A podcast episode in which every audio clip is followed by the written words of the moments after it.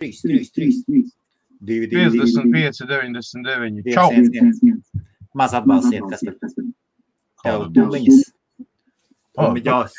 Uzliek muziku klusāk, jo, jo, jo, labi, skaļi. Nu, nekā, aiziet, aiziet. Viens. Labvakar, labvakar visiem laipni aicināti trešdienas tehnoloģiju ziņās.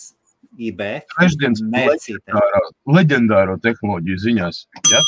Trešdienās, atsākot vecās labās tradīcijas, jaunajā gadā. nu, tā, tā kā drusku aizkavējies pa trim mēnešiem, tas jaunais gads, bet nu nekas, jā. jā. Nu, kaut kā tā, jā. Sveiciens visiem pusnakts kaķiem un kaķenēm. Nu, Lielbritānijā jau tikai desmit bērnu laiks vēl, bet, nu, jā, teiksim tā, Latvijā, jā, pēc pusnakts jau, jau dzīvo ceturtdienā jau. Sveiki, Mēs- ko Mēs esam ar jums. Jā. Pirmā tehnoloģija ziņa ļoti vienkārši visiem streameriem, kuri streamo iekšā, ir, ir problēmas ar Facebook. Ļoti bieži ir grūtības ievilkt iekšā Facebook bildītes. Ir tāda lieta. Streamotājiem. Ā, Citreiz, citreiz sanāk, citreiz nesanāk. Tā ir viena īsa ziņa. Kas par ko mēs šodien skatīsimies? Nu, šodien, šodien mēs noteikti skatīsimies uh, Elon Musk, jeb SpaceX uh, pacelšanos SN10. Uh, iespējams, ka kur varētu sākties apmēram pēc uh, ah, 37 minūtēm, jau 10 minūtes ir pielikuši klāt. Uh, viss ir saistīts ar nenormāliem laika apstākļiem. Amerikas Savienotās valstīs, kā zinām, Teksasā un vēl dažās citās provincītēs, uh, sniega daudzums uh, vietām esot sasniedzis cilvēku augumu, uh, vietām puscilvēku augumu. Ja, nu, tas ir, es nezinu, vai viņi skatījās pēc ķīniešu parametriem vai pēc, teiksim, latviešu basketbolistu parametriem, ja kā no kuram tas augstums sniega. Ja, tur. Jā. Variācija no pusmetra līdz pusotram metram, ja, paralizējot lielākās um, nu, autostrādes, pa pilsētām nerunājot, ja, un, un, un, ne, nepārvarējumiem elektrības traucējumiem. Un tā pirmā ziņa tāda ļoti interesanta. Kompānija Tesla uh, paziņojas, ka atsauks, atsauks uh, vairākiem simtiem Teslas uh, lietotājiem, atsauks garantiju saistībā ar to, ka sakarā ar šiem um, dabas apstākļiem, ja, sniega vētrām un tam līdzīgi un elektrības pāroviem, ļoti daudz Teslas Model S, Model X un pat Model 3 īpašnieki izmantoja automašīnas, lai nobarotu ar elektrību savus mājas. Uh, izmantojot uh, Tesla Ok. 12 voltu akumulātoru, pieslēdzot viņam klāt invertoru, nu, lai varētu darbināt. Viņa aizmirst maz nelielu lietiņu. Uh, tajā brīdī, kad tu iegādājies uh, jebkuru no Teslas produkcijas automašīnām, ir uh, garantijas talonā, ir viens noteikums. Nekādos, nekād, ne pie kādiem apstākļiem, nekādā gadījumā 12 voltu akumulātoram neslēgt klāt invertors un tam līdzīgas iekārtas, ja, kas nu, palielina spriegumu vai pieņemsim, nu, kaut ko tam līdzīgu. Ja, nu, jebkurā gadījumā noslogo akumulātoru. Uh, jo uh, ļoti bieži šie te akumulātori iziet no ierīces, jo viņi tam nav paredzēti vienkārši. Ja. Viņu ietilpība, energoietilpība nav tik liela, uh, lai varētu nodrošināt. Tas nav tā kā starter akumulatoriem, kuriem ir daudz amperstundas un liels palaišanas strāls. Ja. Uh, jo mm, 12 voltu akumulators uh, Teslas automašīnās izmantojas tikai un vienīgi perifērijai, tur, lai darbinātu uh, nu, gaismiņas, tur, nu, viss, kas ir 12 voltu sistēma. Ja? Šeit neiet runa, ja tu tur pieslēdz powerbanku, palādēt vai telefonu vai, vai kaut, ko, nu, kaut kādas tādas mazas iekārtas. Ja? Šeit iet runa par to, ka viņi no 12 voltiem taisīs 110 voltus, ja? lai palaistu tur, nezinu, garāžas vārdus taisīt vaļā, tur televizoru skatīties un tam līdzīgi. Ja? Un kā rezultātā ļoti daudzām Teslas automašīnām uzrādījās kļūda, kad ir jāmaina akumulators. Jā, jā, jā, jā. Nu, amerikāņi ir pietiekami izglītoti. pēc- Cilvēks var. Cilvēks, var Cilvēks var, jā. izdarīt. Uh, Tesla uz Tesla modeli S akumulatoriem savā laikā bija pieslēgta uh, ASIC mineri, mainot caur pārveidotāju. Jā, Mašīnās bija salikt iekšā. Jā, bija, bija, bija, bija. pie superchargeriem lādēja un tādā veidā Jā. arī garantija tika noņemta nost. Ja? Nē, nu cilvēkiem jau nav mācības. Nu, var jau mažoties, bet nu ir robežām jābūt. Jā, sveiki, sveiki, sveiki. Wow, tiešām, jā, tiešām jāsaka. Jā. Wow. Uh, es domāju, tā, reklāmas pauzīt, uh, nē, bet uh, ieskatām, kas ko kā, un tad maucam turpinam non-stopā. Ā, Pilnīgi Labi, ā, tātad labvakar, labvakar, laipni aicināti viens no vecākajiem, foršākiem IBF raidījumiem, IBF mērcītē, kārtīgi noliec ar IBF. Vecākais, vat, Vecākais. vecākais. Nu, vec, vecākais, vecā, ir divi vecāki. Ir pirmdienu, jā, pirmdienu datoru vakars ar Kasparu, un tad, un tad ir piekdienas vakari. Viss iesākās, pirmais bija piekdienas vakars, tad bija pirmdienas. pirmdienas datoru vakariem. Jā, pirmdienas bija Trešdienas un piekdienās bija atskats uz nedēļu, Jā. tur jaunie cilvēki tam līdzīgi. Tā kā māte un tēvs tagad ir nostājušies. Trīsvienība, piekdien- trīsvienība ir atpakaļ. Jā. Piekdienītis būs, jā, bērniņš būs, viss kārtībā, gan jau, gan jau tiksim galā arī ar šo te, nu, tā kā pakāpeniski, jā.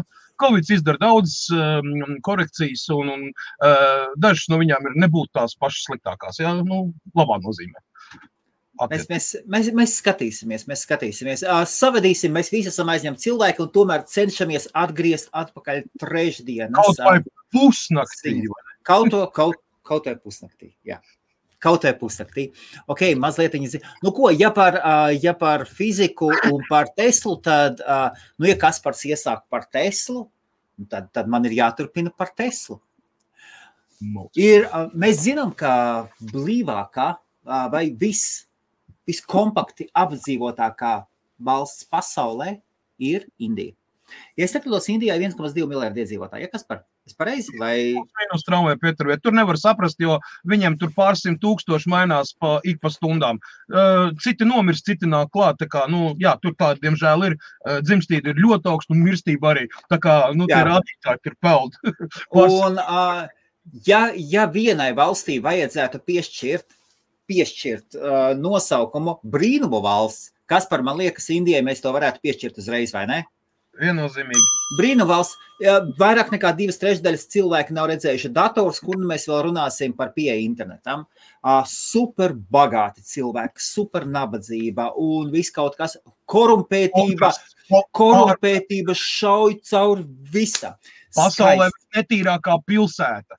Tajā pašā brīdī skaitās ar cieņu visām latviešu meitenēm, skaitās skaistākās sievietes, arī, arī nākot no Indijas. Viņi tā saka, kaut kā mēs sakām, ka skaistākās meitenes nāk, sievietes nāk no Latvijas. Ā, Latvijas sievietes, starp citu, kaut kur 20. pakāpē, ja mazliet Jā. šķiet vairāk. Ir ja, indietis.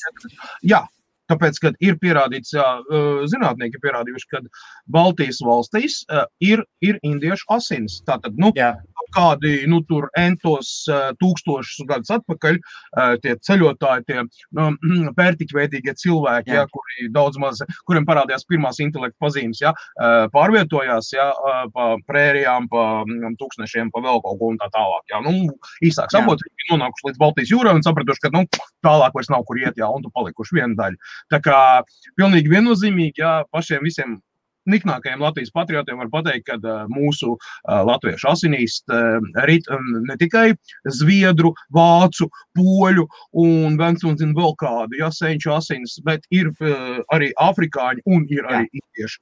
Bez šaubām nākam no, no Ziemeļāfrikas, jā, bez šaubām. Uh, un, un var sakot, un Indijas, Indija ir ļoti nopietnas spēlētājs pasaules tirgu, ļoti nopietnas spēlētājs. Un Indija ir diezgan neapmierināta ar to, ko Ķīna dabūna gatavu.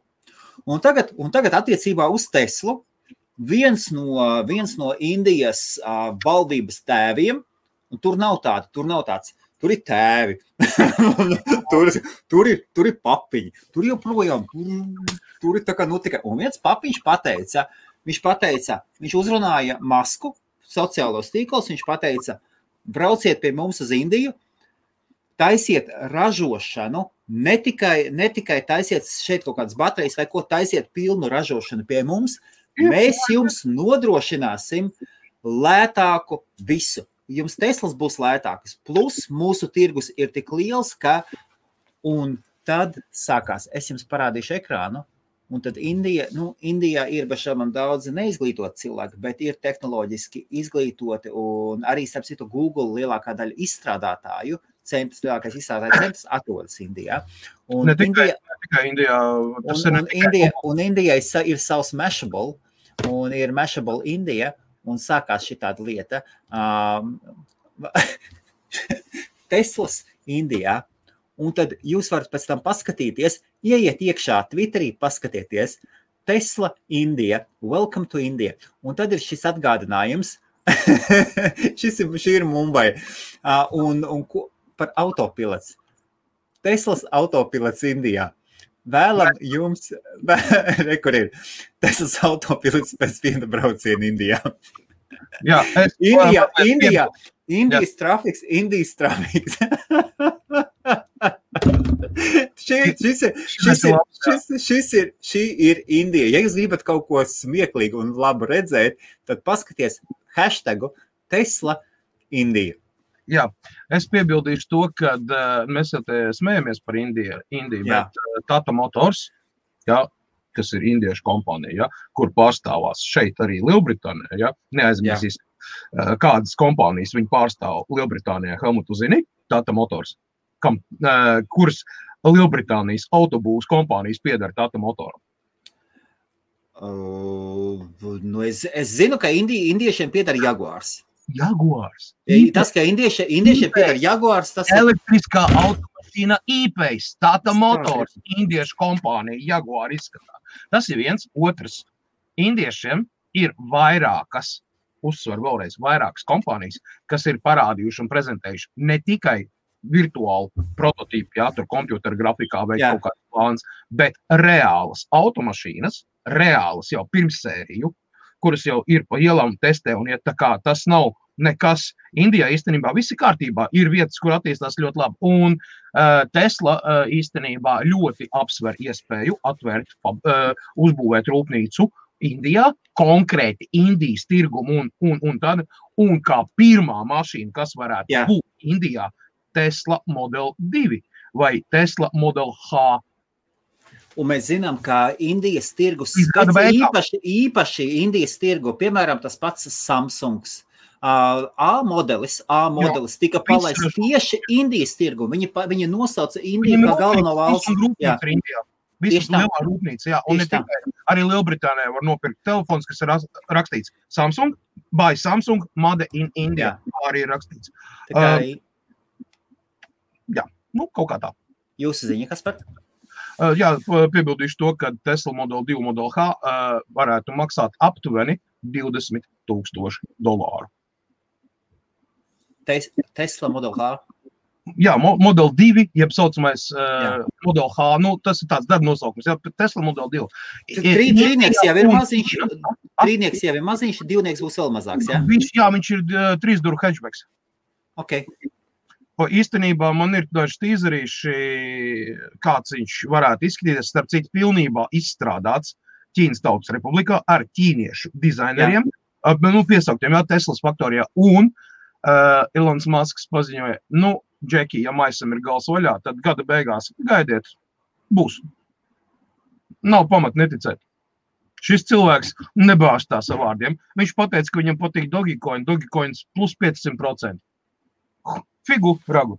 Un, starp citu, starptautiskā valūtas komisija vai kas tā tur, nu, kas tur seko visiem šiem līdzi, tagad izmeklē un, un mēģina atrast, vai tiešām viņa tvītos un vispār šajās diskusijās, ko viņš izveica saistībā ar Dogecoin, ja? jā, jā. vai nav saskatāmas kaut kādas finanšu blēdības, mm. nē, bet vai kaut kāda yep. nu, yep. tikai, nu, tipa, cilvēku um, ievirzīšana domās, ja, nu, kad, nu, uh, jaut, uz jautājumu, a, kāpēc Dogecoins Elons Masks atvītoja Man ļoti patīk suņi. Nu, viņi ir tik simpātiski. Nu, kāpēc gan ne? Nu, lūk, arī atbildi. Filozofiski saprot. Starp citu, un... mēs ar šodien Bilam Geitsam.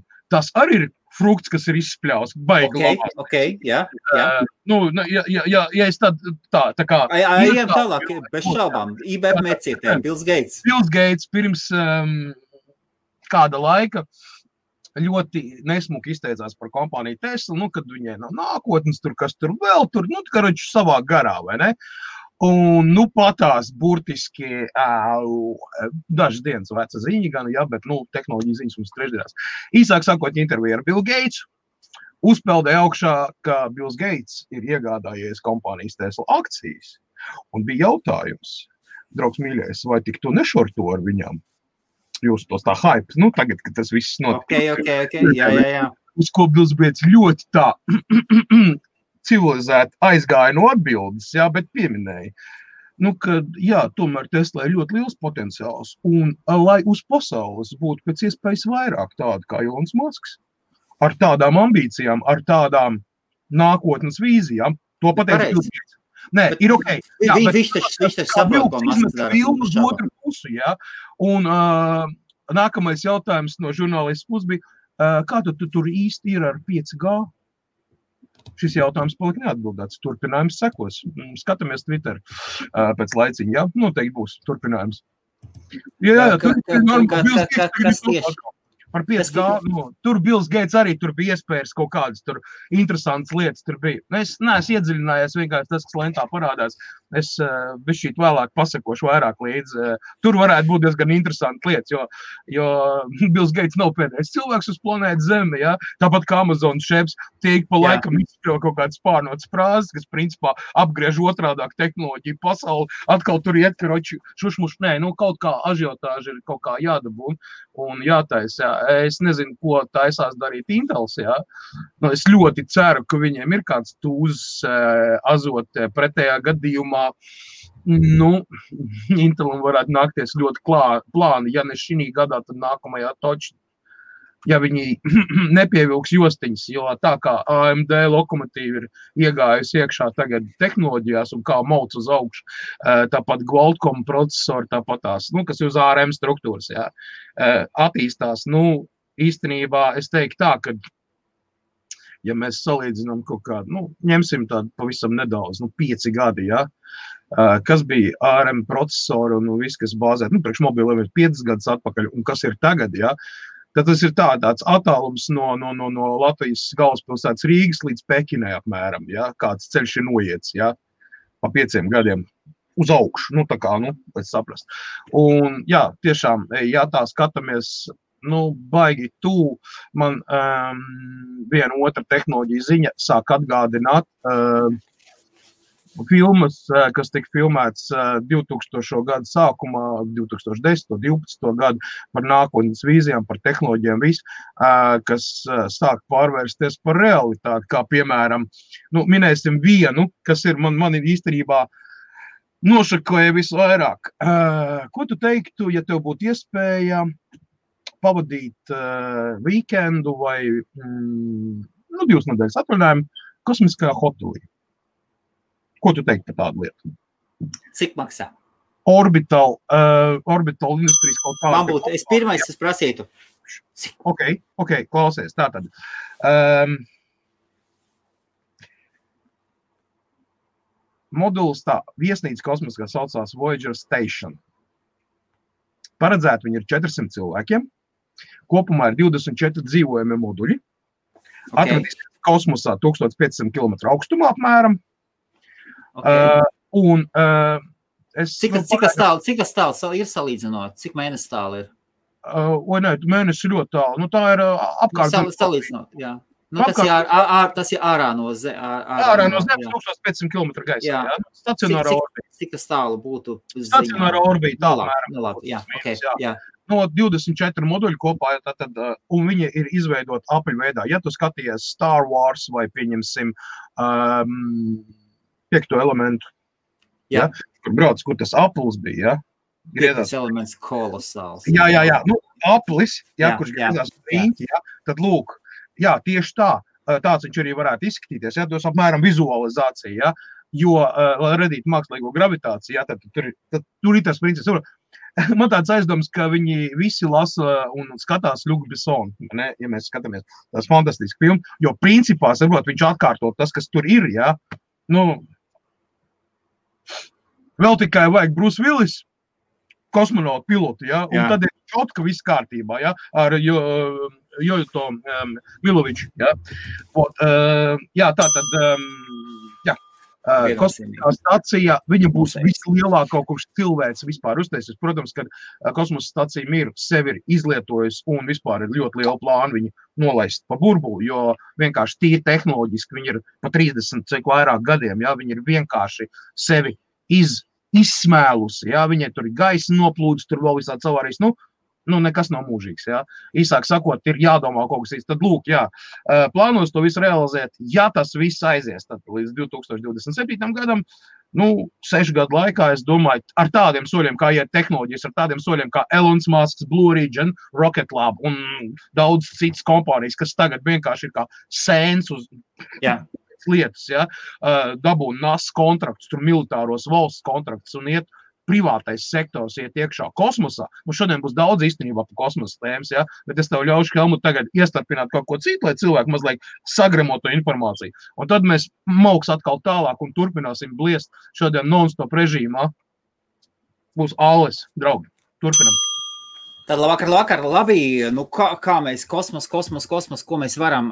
Labi, es pateikšu par Ok, šāda, šāda ziņa. Twitteris, atgriežamies, atgriežamies pie Twittera. Twitterī uh, ir parādījies jauns teiciens, kas ir Regīna. Kurš zina, par ko iet runa? Who is Regina? Un, un Regīna ir īpaša. Es parādīšu ekrānu. Regīna Lenoks. Uh, var sakot, uh, ir, ir prasa ieraksts Twitterī. Viens no meklētākajiem terminiem, terminiem ir Regīna Lenoks. Ko Twitters, ko Twitters ir paziņojis? Twitteriem ir investor relationships, relations, un šeit ir Regīna Lenoks. Ir Twittera bots. Ir Twitter bots. Un, un, šī, un šī Regīniņa, tātad tas, kas ir, lūk, arī Regīna, attaisīšu vaļā, parādīšu šis ir Twitter bots, atrodas Twitter headquarter. Un šeit mēs neredzam vienu lietu, kura bija apsolīta, kur būs jābūt. Tā tad uh, paziņoja, ka, labi, noņemšu nost. Twitter paziņoja savai ministrijai, viņi nāk ārā ar divām jaunām lietām. Un šis ir ļoti nopietns paziņojums. Viņi nāk ārā ar superfollow, Visi, visi darbie influenceri, jūs varēsiet uzlikt uz subscription, lai jums cilvēki seko. Ja jums ir kvalitatīvs konts, ja jūs sasniegsiet kaut kādu, kaut kādu šo te, līdzīgi tas pats kā līdzīgi OnlyFans, tad Twitteris mēs zinām, viņi atļauj XXX, viņi atļauj porno, viņi atļauj to, to, viņi tikai saka jums, nu jānodala, jums jāatzīmē, ko jūs gribat redzēt, ko jūs negribat redzēt, viņi visu kaut ko atrod, atļauj. Un cilvēkiem varēs sekot. Pa kaut kāda vienkārša subscription modeli būs vienkāršākais standarta modelis 4,99 mēnesī. Un ir ļoti daudz modelis un ļoti daudz, kas par influenceri, kuriem labprāt pa 4,99 mēnesī visu kaut ko darītu. Un tas nozīmē, ka Twitteris, Twitteris ienāk iekšā ar, ar to, ka Twitteris ir lielākais pasaules ziņu portāls, lielākais pasaules ziņu portāls. Ar, mē, jā, viņš, numur viens ziņu portāls. Viņi piesaka, uzre, viņi pieteica, būtiski tas ir tagad, būtu tikko pieteikts, divas lietas saviem investoriem. Viņi pateica, tad Twitterim jau sen bija plāns monetizēt šo platformu. Tad viņas, viņi ļaus saviem superinfluenceriem uh, monetizēt savus profilus ar, ar maksas followeriem, un otra lieta, viņi taisīs savus communities vai grupas. Ļoti, ļoti drīz parādīsies grupas, gluži tāpat kā Facebook grupas un citas grupas, parādīsies arī grupas, tikai viņas sauksies grupas, sauksies communities Twitterī. Es vēl skatījos, vēl nav pieejamas. Tāda lūk ziņa, kamēr kaut kas kosmosā notiek, notiek arī kaut kas Twitterā. Janai Džī gribēja atbildēt, ka Intelim nav beigu sākums. Tās jau ir beigas, jo Apple ir atteicies no Intel procesoriem, un M1 bija tikai pirmais putniņš, jo tagad arī iMac nāk ārā uh, piecos dažādos toņos. Ne tikai būs alumīnija, būs arī rozā versija. Tā kā sievietes, nu, jums arī svētki būs. Jā, tur varēs interjeru, kā interjeru elementi ielikt iekšā, jā, savā rozā istabiņā. Jā. Un viņi arī būs uz uh, ARM struktūras uh, Apple izstrādātā procesora. Vēl nav zināms, vai tie būs double M1, ja divi vienā, vai tas jā. būs kaut kāds atvasinājums. Jebkurā gadījumā Intels ir zaudējis vienu no lielākajiem procesoru noņēmējiem, nu, lielajā pasaulē, es domāju, nu, nu high-end pasaulē. Nu, teiksim tā, Apple ļoti lielu procentu Intelam ņēma. Gan moduļus, gan procesors, jo Intels jau neizstrādā tikai procesors. Viņiem ir arī Wi-Fi kartes, viņiem ir LAN kartes, viņiem ir ļoti daudz kas Ja? Nu, attiecīgi, saproti, tad tajā momentā, kad pajūg līgums ar kādu, ar, starp vienu un otru korporāciju, tas parasti nenotiek dēļ viena maza čipa. Tur parasti ir Jā. līdzi, ja. Nu, paskatīsimies Huawei, ja, um, tehnoloģija gigants, ja, kura izdarību dēļ, ja, pazaudēja lauzu tiesu, ja, momentā tā klikt un nā.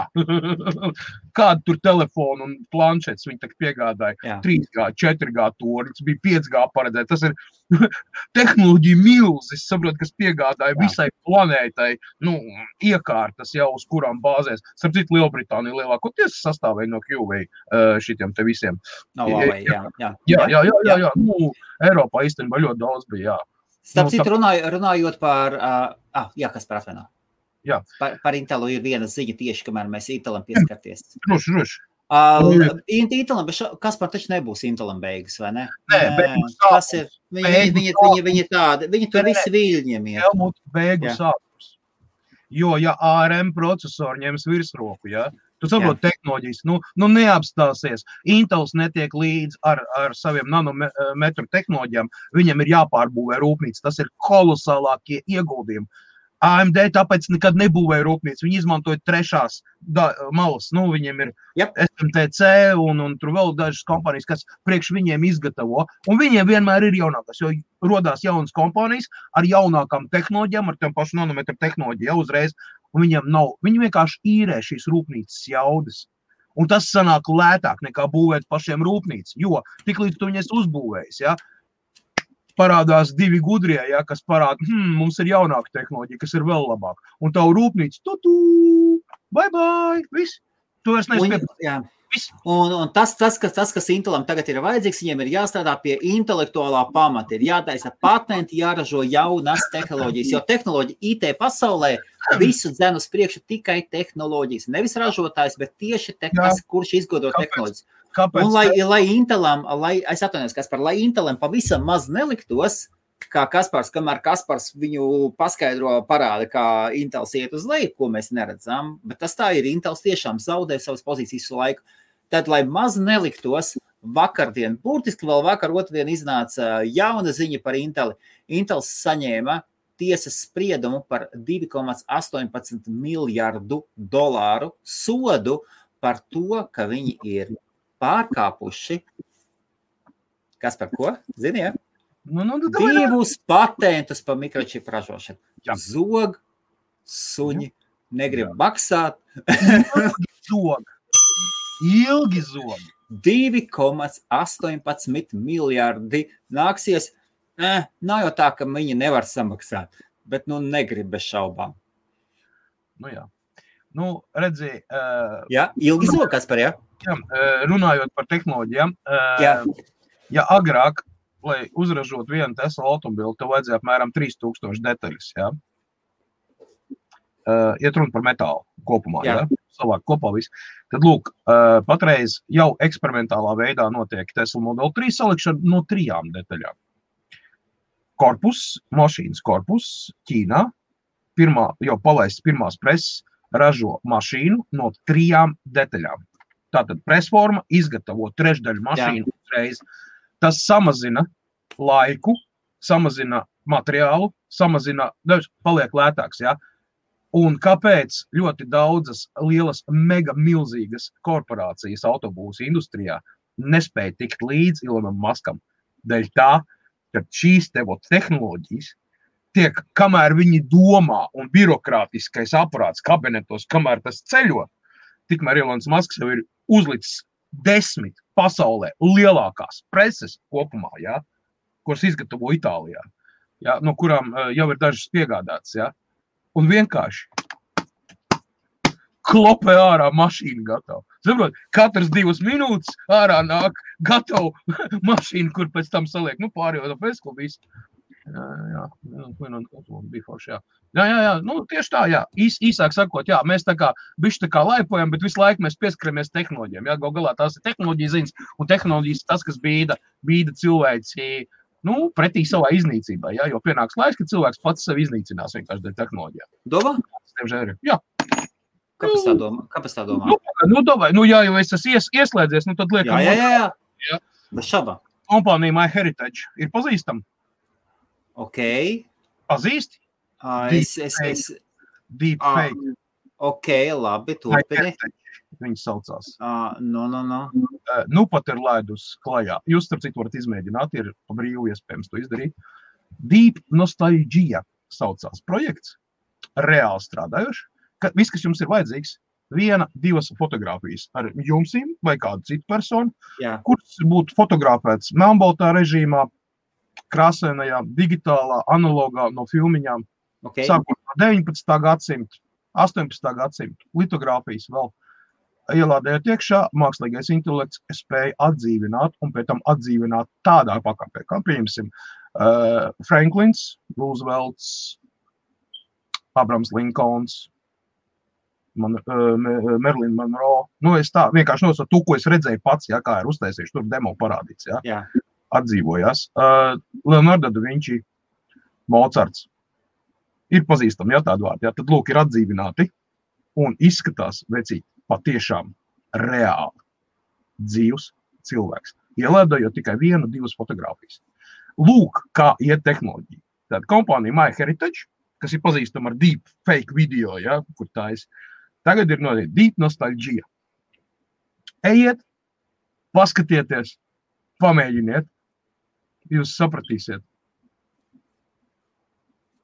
kāpēc cilvēks ir spējīgs sevi iznīcināt. Nu, Kāpēc domā, ka kāpēc domāts reiz iznīcināt? nē, nē, nu, nu tā ir tā runā. Nē, nu Tā video tā materiālus vispār, video fotomateriāls vispār vairs nevar ne par ko Ne uzskatīt. par ko citēt, citēt jā, un skatīties. Uh, starp citu, ja nu kādam gadījumā interesē 17 minūtes līdz SpaceX Starship SN10 raķetes startam uz Jā. doto brīdi. Un Mēs, Tā eh, pilnīgi iespējams, jā, jā, nu, 17 minūtes pat reiz vēl palikuši, tā kā mēs izbrauksim cauri, vēl te ir apmēram 60 tūkstoši ziņu, uh, un tad jau tālāk. Helmut, tagad tavu kārtu es atdzesēšu mēlīt.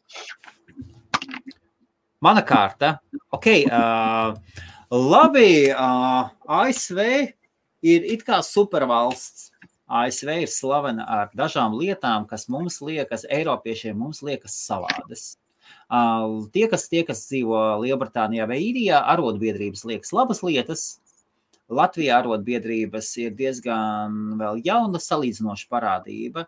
ASV ļoti labi korporācijas zina, ko arotbiedrības var izdarīt, un viņiem tas nepatīk.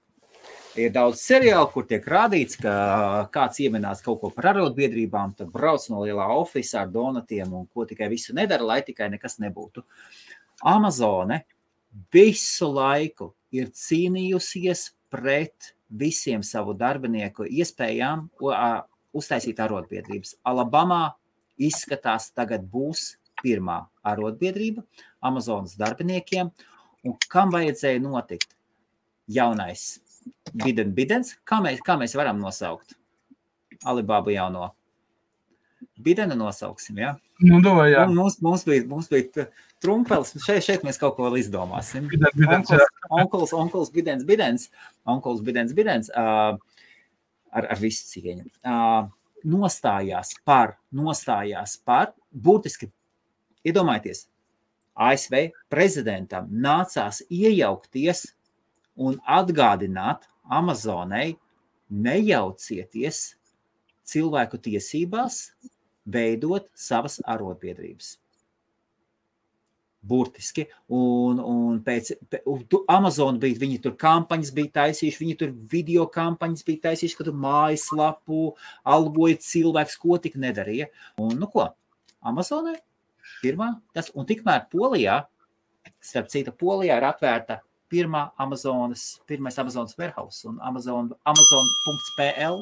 Tā kā Amazona tuvojas Džeki, Amazona tuvojas Latvijai un Baltijai. jā. Nu, Lielbritānijā jau viņi ir kāds trīs vai četrus gadus jau Jā. man aizmugurs. Jā. Jā. Un, un, jā, patīkams bonus saņemt no Amazon Warehouse uh, Salford uh, joprojām.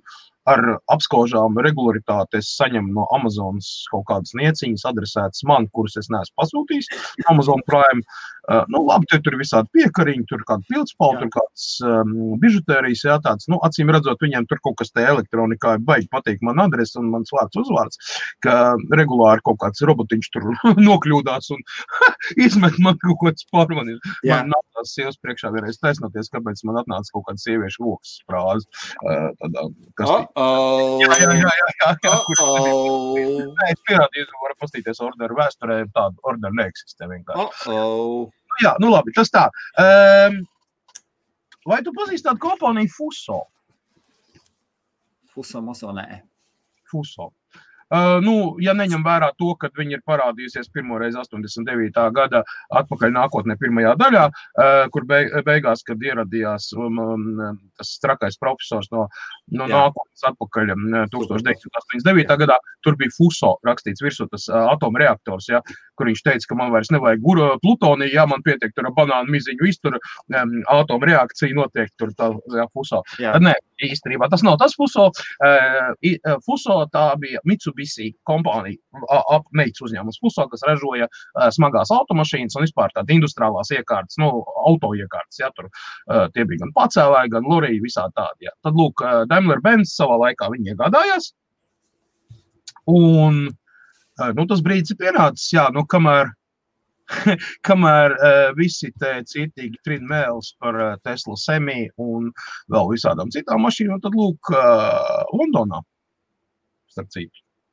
Un vēl 15 valstīs, uh, Eiropā un tā skaitā arī ASV, uh, 7,5 tonnīgie fuso, pilnīgi elektriskie, kuri spējīgi uzņemt uz sevis apmēram 4,1, 4,2 tonnas kravas, darbojās elektriskie un brauc sēriju veidā.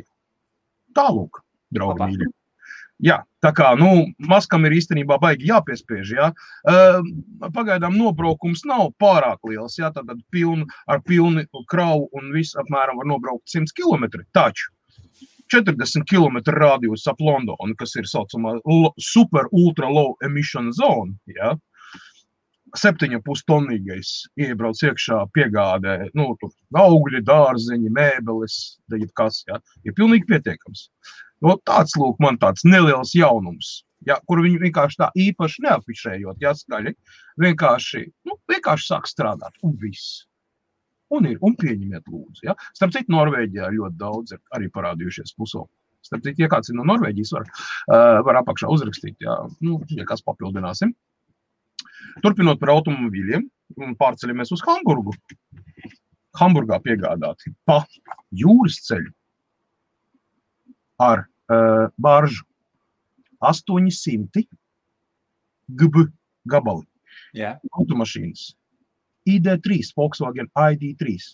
Un no 21. datuma ir pieejama kāršēringā. Lai cilvēki saprastu, kas ir elektroautorāta, kā ar viņu braukt, visu 800 gabalu. Tas ir kompānija Volkswagen vienkārši darīt. Nu, nu davai, Hamburga būs pirmā. Hops! Un ielādē. Pa ceļu negribēju ar bāržu. Bija, bija līdz ostai, noplivināja no tri, trijos stāvos bāržu, noplivināja, lūdzu, ņemiet, valējiet.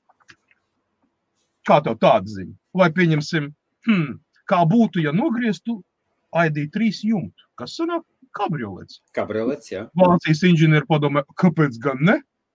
Pavasara pīķis, Volkswagen ID3 kabriolets, elektriskais. Ņemiet, Jūlijas. Paklau, Va- Volvo, Volvo no 30. gada paziņoja, ka būs tikai elektromašīnas. Ja? Aha. No 30. gada, ja? Būtis Jā. tikko svaigs paziņojums. P1 otrs jau 25. min īstenībā te tās, tie, tie, mm, kā lai pasaka, tie taimingi mainās, tur plus mīnus. Bija, mm, bija 35, tad bija 3, tad Nē, otrs Nē, pateicis 30. 30. Matlais, Jā. 30. Ja? Jā, nu, un, jā, runājot par, par, par Un tas, tas, būs saistīts arī, tas būs saistīts arī ar smagajām mašīnām. Tieši tā, jā, jā, jā, jā, jā, jā. Viss, Viņiem, viss. viņi, viņi, viņi Norvēģija vispār pateica, ka 25. gadā Alles, aizmirstiet, starp citu 66% Norvēģijas auto tirgus uz doto brīdi sastāda elektro vai hibrīdu mašīnas. 66, eh, atvainojos, jau 67%. Norvēģijas auto tirgus jau sastāvdaļa. Iet runa par jaunām automašīnām, neiet runa par klasiku vai uh, vēsturiskiem auto. Jā, nekur jau, nu, ja kāds saglabā, tad saglabā. Jā, bet iet runa par to, ka tas ir ļoti nopietns skaitlis. Es pilnīgi pieļauju iespēju, ka Norvēģija tiešām, patiešām, kā viņa sev pozicionēja, viņa būs pirmā valsts uz planētas Zeme, kur būs pilnībā elektriska ļoti, ļoti drīz. Kā viņam ar elektrības ieguvi? Īpašas problēmas nesagādā. Tā ir naftas lielvalsts. naftas dolārus pārvērš elektrodolāru. Tie, kas, tie, kas zina, tie, kas zina Norvēģiju un sveiciens visiem Norvēģijā, Jā. jums ir tik skaistas zilas debesis. Hmm? Tik skaistas zilas debesis tieši, tieši Norvēģijā. Man liekas, ka zilākās debesis pasaulē tieši Norvēģijā. Un es esmu bijis uz, uz visiem kontinentiem, nu gandrīz. Um, jā, uh, rekur, uh, jāsaka, ka strādāt Amazonē nāves smaka. Un tas pats ar Teslu. Jā, tas ir. Jā, Tesla, jā šeit, šeit, ir, tais, šeit ir taisnība. Jā, jā, šeit jā, jā. ir pilnīgi taisnība. Jā, baigais, baigā nav smaka. Tāpēc arī cenšas automatizēt, jo jā, tādos, tādā režīmā strādāt, un nu, vienkārši režīms, ka tev ir jā. ārprātīgākais pieprasījums, un tev vienkārši, vienkārši tev aug. Starp citu, runājot par, par pieprasījumiem, Hyundai prezentēja Ioniq 5 elektrisko okay. mašīnu. Jā. Divu dienu laikā Hyundai serveri aizgāja down dēļ pieprasījumiem, kur cilvēki mēģināja rezervēt mašīnu. Nepilnīgi divu dienu laikā vairāki simti tūkstošu cilvēku veica pieprasījumus, nu, iemaksas vai tādu, nu, kas nu, rezervēt mašīnas. Saproti? Un viņi nebija gaidījuši. Jā, tas uh, Hyundai. Kā, kā, paga, kā tas bija? Burtiski tagad divu dienu, uh, nu, nu pat, nu, nu pat, nu, dažas dienas. Viņi divu dienu laikā, tie, kas vairāki desmit tūkstoši, kas pasūtīja, vienkārši līdz tam nonāca, ka serveris uzkārās, viņš vairs nespēja pieņemt pieprasījumus. Iespējams, nu, iespējams, iespējams, iespējams, tā nebija tikai viņa vaina. Vispār nu, pēdējā, pēdējā laikā ar serveriem ir daudz ir, problēmas. Ir, jā, kurā gadījumā tas saprot? Ir, ir tiešām ir daudz, ir, daudz, ir, ir, ir daudz problēmas. Mums, mūsu klaudam, no rīta bija ļoti liels uzbrukums. Mūsu klaudam ļoti liels uzbrukums. Uh, 20. inženieri tika galā, viss bija kārtībā. Zooms šodien tūkstošiem cilvēku netika zūmā. Zoomam ir liels problēmas. Ir daudzas, daudzas lielās platformas, kuriem ir ļoti, ļoti nopietnas intereses. Zini, kāpēc Zoomam problēmas? Zini, kāpēc? Pateikšu, pirmais un vienīgais iemesls. Tāpēc, ka lielākā daļa, piemēram, Lielbritānijas skolas, pirmās, otrās, trešās instances skolas izmanto Zoom, lai tagad mācītos no mājām. Tu iedomājies, kāda serveriem ir slodze, ka tev ir klasē, pieņemsim, 35 cilvēki, ja, nu, skolā, ja. viņi nemācās skolā, viņi iet caur Zoom iekšā, ja. Kāda slodze Zoomam ir, ja. tagad pandēmijas laikā, un tāpēc arī netur vienkārši. Nē, nē, nē, nē, nē, vecais, nē, nē, nē, nē, nē, jā, no iemesliem arī. Pārslodze, elementāra pārslodze. Nu, nav paredzēts Zooms tādam plašumam, ja cilvēks ir Viņi, viņiem, bija tās, viņiem bija tās problēmas, viņiem tās problēmas, pārslodzes problēmas, viņiem nav tur. Ka Lielbritānija nu, šodien jā, jā. anoncējusi, Lielbritānija šodien anoncēja, tas bija šoks man. Uh, Tātad pašnodarbinātiem jā, bija līdz šim pieejami bija, nu, tie trīs grandi jā, gada laikā. Jā. Jā. Viņi ir anoncējuši 4. un 5. līdz šā gada septembrim. Un pagarināts šis te viss hauss, čels, ir līdz vēl pa sešiem mēnešiem ierobežo. Jā, draugs, mīļais, tu šodien neesi skatījies ne ziņas, ne lasījis. Ne, es neesmu nopietni. Pilnā nopietnībā. Jā. Par sešiem mēnešiem? Seši mēneši, jā. Ar iespējām, ka būs vēl lockdown un ierobežojumi vēl sešus mēnešus. Bet viss ir kārtībā, cipari nokritušies. Lejā. Jā, jā, jā, ļoti kārtībā. Īslov man ir pasludinājis ārkārtas situāciju un aizgājis no. pilnā lockdownā. Mile of Man vecī, tā ir sala. Pagaid, viņiem taču... pagaid, pagaid, viņi piedara pie Lielbritānijas. Statistika, draugs, mīļais, tā, ir Tā, labi, labi, tie, kas nezin starp īriju un Lielbritāniju, tagad kas pats pasauli, atrodas maza saliņa. Jā. Tur prāmis uz turieni aizbraukt maksā 300, 300 eiro, piemēram, vienā, vienā vai turpat pakaļ. No Liverpools iet tur divreiz, divreiz dienā. Tur un, un uz, un uz, uz īriju atliekas arī gāja, pat, pat, pat no turienes arī. Uh, vai, vai, tikai, vai tikai uz Liverpoolu un Hollywoodu. Kas, kas tur bija? Jā, un, un tur, tur uz tās salas dzīvo kaut 50 tūkstoši cilvēku, tur ir četras pilsētas. Un tā ir, tā ir offshore zonā, tur ir viena, viena galvaspilsēta, Douglasa, Douglasā ir bankas, un, kurās, kurās nav neviena šī. 50 tūkstoši cilvēki tieši tā. Tas ir rādītājs. Un pietiks, ka viens no tiem 50 tūkstošiem ieradīsies Liverpoolē, kā Manchesterā, un sāksies atkal haoss. Brazīliešu pāri.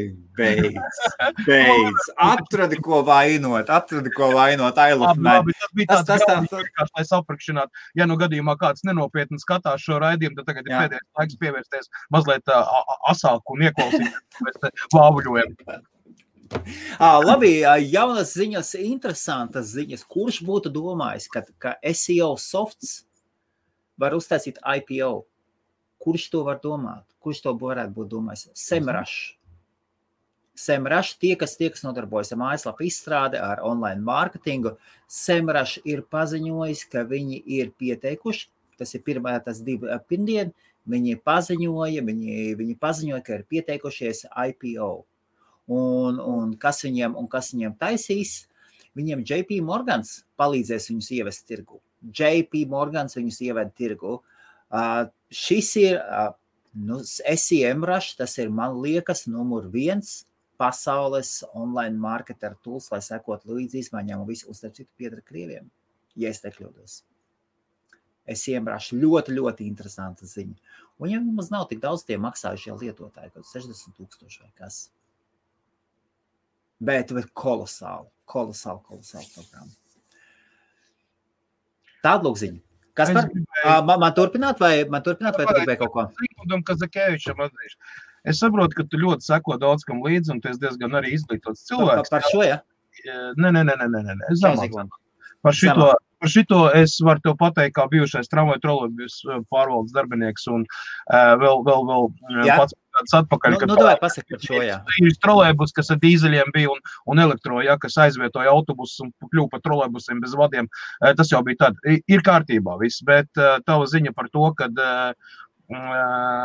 Bulšits 8. martā Boris tikai pateiks, vai ir pagarinājums vai nav. Tad, lūk, es tev lasu oficiālu informāciju no HMRC mājaslapas, kur ir uh, HMRC announced. Uh, fourth and fifth grant for SEMP employees due to coronas, uh, coronavirus extension for six months līdz septembrim 2021. gads. Atvaino, Zigmund, uh, paskaties lūdzu go.co.uk mājaslapā. Visaktuālākā tiešā informācija bez visa Borisa uh, uzstāšanās uh, un tāda ir pieejama uh, oficiālā valdības mājaslapā. Tā kā, nu, paskaties lūdzu, jā, jā. pirms rakstu komentāru. Un, un, un, un, un, un, lai mēs kaut kā izlīdzinātu šito te, es varu pateikt vienu netehnoloģisku ziņu, man priekšā ir apelsīns. Oh. Gribās attaisīt vaļā. Nedrīkst nedrīkst ēst un čāpstināt tiešās laikā. Bet tā gribās, viņš tāds, viņš tāds. Uh, es burtiski viņam apakšā izurminājis cauri viņam. Mm. Jā, jā kas par uh, līdz uh, īstenībā tā, kad uh, kamēr mēs runājam, uh, atlikt vēl mazliet, 14 minūtes tagad ir palikušas, jā, bija, nu, viņi atliek, nu, papildus, tas ir saistīts noteikti ar, ar, ar laiku, bet es skatos, man ir online translācija, ja, ja es sekoju tam līdzi, piedodiet, ka tā, bet, nu, ir tāds moments, ja, ka mēs centīsimies, ja sanāks IBM laivā, parādīsim tieši raidi, Jā. kā paceļās augšā SN10 uh, Starship uh, prototyps, Uh, un, un, un tāds. Es nezinu, es nezinu par lockdown, kas būs, kā būs, bet viennozīmīgi viņš nebeigsies ne 8. martā, ne, ne 12. aprīlī. Ticiet man, nu nav vienkārši tāpat governments negatavo 64 miljonus nākamajiem pabalstiem, visu, lai cilvēks vienkārši neaizlaist vispār nabadzībā tādā, lai nenobankrotētu. Ja? Tur, ir, tur ir dziļa doma uz priekšu. Lielbritānija, lai, lai cik mēs. Es kas par vispār nesaprotu, kā cilvēki izdzīvo.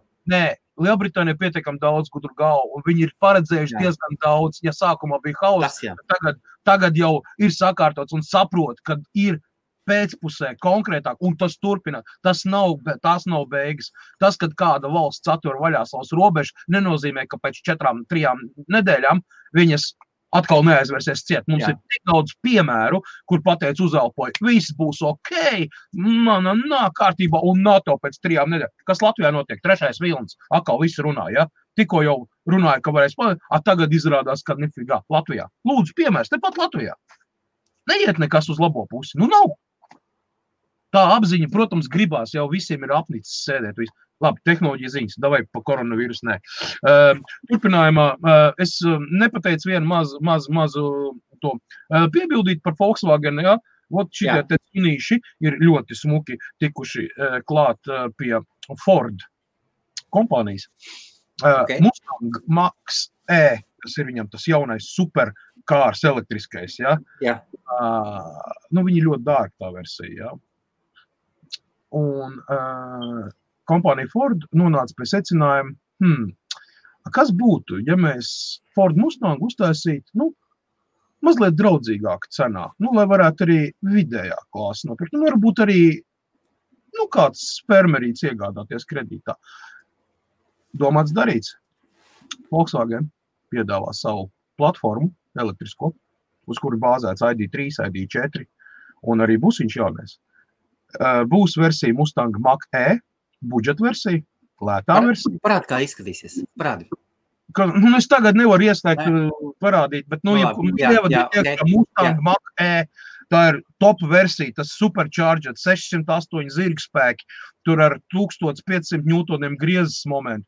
Pēdējais video, ko viņi parādīja, uzlikuši bija lustru lielo viduslaiku, jā, Jā. griestos. Un Mach E brauca no vietas, un vienlaicīgi krita lustra, un viņš paspēja, pātrinājuma ziņā, paspēja pārspēt to gravitāciju, nu kā krīt lustra, un lustra Jā. nokrita burtiski kaut kādu pusmetru aiz mašīnas. Lai saprastu, kāds viņam ir pātrinājums. Ja? Viņi daudz tagad filmē. Nu, lūk, un viņš ir ļoti dārgs. Nu, 150 tūkstoši, laikam, visi 3. Nu, jebkurā gadījumā tas ir dārgs auto. Ja? Un tad viņi uztaisīs vienkāršāku versiju, kur būs bāzēta uz Volkswagen ID3 platformas, ja MTB vai kā viņi pareizi saucās. Neatceros no galvas. Nu, īsāk sakot, tā, tā ir tāda la, uh, labāka ziņa. Uh, un atgriežoties pie kosmosa, man tikko pārlicis no 17 minūtēm, 16 minūtēm uz 11 minūtēm palaišanu. Ja? Tā kā es saku, ļoti tuvu mēs esam tramplīns trimdēs Marsu. Varbūt arī. Džēni, kāpēc gan ne? Starp citu, runājot par tramplīnu uz Marsu, mēnesi, Plutonu, Venēru vai vēl kaut ko. MZ, tev izsaka kaut, kādu, kaut kas MZ, Neko. MZ, neko. Japānas miljardieris. Viņam ir Ah, tas, kas uzsauc, uzsauc, būs sauc 12, ņemt līdzi. Kas? Piermūns, saucās projekts. No, no, Piermūns, dārgais mēnesis. no, no. Kā? Viņš anoncēja oficiāli, Jā, jums ir iespēja kļūt par manu, sabi manu sabiedroto. Es apmaksāju pilnīgi visu. 12 cilvēkiem, jā. Nē, stop. Kurš? Ne Jā, jā, 12. viss klausās. Jā. 12 cilvēki ir kopējā komanda. Ok, 8 cilvēki no visas pasaules. Nu, viens, nu, nu, nezinu, kā viņš tur izvēlēsies, jā, bet, nu, īsāk sakot, jums ir iespēja pieteikties viss pilnīgi apmaksāts ceļojums līdz mēnesim un atpakaļ kopā šajā komandā. Pilnīgi pa brīvu. Uh, trīs dienas ceļā uz mēnesi, apkārt mēnesim pāris reizes un trīs dienas atpakaļ. Um, brauciens 2023. gadā ir apstiprināts, jau būs 2023. gadā. Un, jā, viņš ar Ilonu Masku kopā bija vienā inter- intervijā, kad viņi anoncēja to visu, jā, kad būs tas komercprojekts, jā, bet nu, privātais. Jā. Tad, lūk, jā, viņš apmaksā astoņiem cilvēkiem, kurus varēs izvēlēties. Noteikums ir iede diermu un, jā, un pieskaties, kāpēc gan ne? Varbūt. Ai, jā, Tā. kā Tā, pieņemt, labi, ne- labi. savā Jā. laikā Starlink uh, testam, un pilnīgi oficiāli jums paziņoju, es esmu viens no Starlink satelīta internetā klientiem. Man ir savs konts, man ir pasūtīts, jau, jau ir oficiāli orders, ir apstiprināts. Viss pilnībā būs tehnoloģija ziņās pilns apskats. Izjauksim pa detaļām, paskatīsimies, parādīsim tehnoloģiju. Lūk, tagad maza reklāmas pauzīte. Un tad Palaidīsim, otrā kārta. palaidīsim, un tad iesim tālāk. Tad jums fiksi laiks paspēt aiziet līdz stoltē, kafijai, bulciņas, vīnu, alu, un to visu var jaukt kopā. Mikserī un kādā secībā vēlaties. Pirms mēs iesākam, ir, ir grūti laiki, un ja jums ir budžets, ja jums ir budžets un budžets kļūst arvien ierobežotāks un ierobežotāks, tad jūs iespējams skatāties, ko nogriezt nost. Un mana kompānija No Stress Limited, kas darbojas zem brenda Hostmarija, hostmarija.com, piedāvā īpašu, īpašu piedāvājumu ar numuru viens software dealu platformu pasaulē, AppSumo. AppSumo mūs ir apstiprinājuši, kā labas esam. Viņi mūs pārbaudīja. AppSumo.com šķērsīta host Marija, un jūs pirmajam gadam varat dabūt uh, shared, tātad tas ir dalītais hostings, dalītais cloud hostings, ar, kas, kas ir izveidots viena datu centra robežās Lielbritānijā par 4 dolāriem. 4 dolāri gadā. Tas ir jauniem, jauniem lietotājiem tāds šāds, šāds piedāvājums. Un aiziet, aiziet uz apsumo.com šķērsvīta hostmarija. Un tagad sāksim palaist lēnām reklāmas. Es tikmēr ieliku, ieliku linku Starshipam. Super.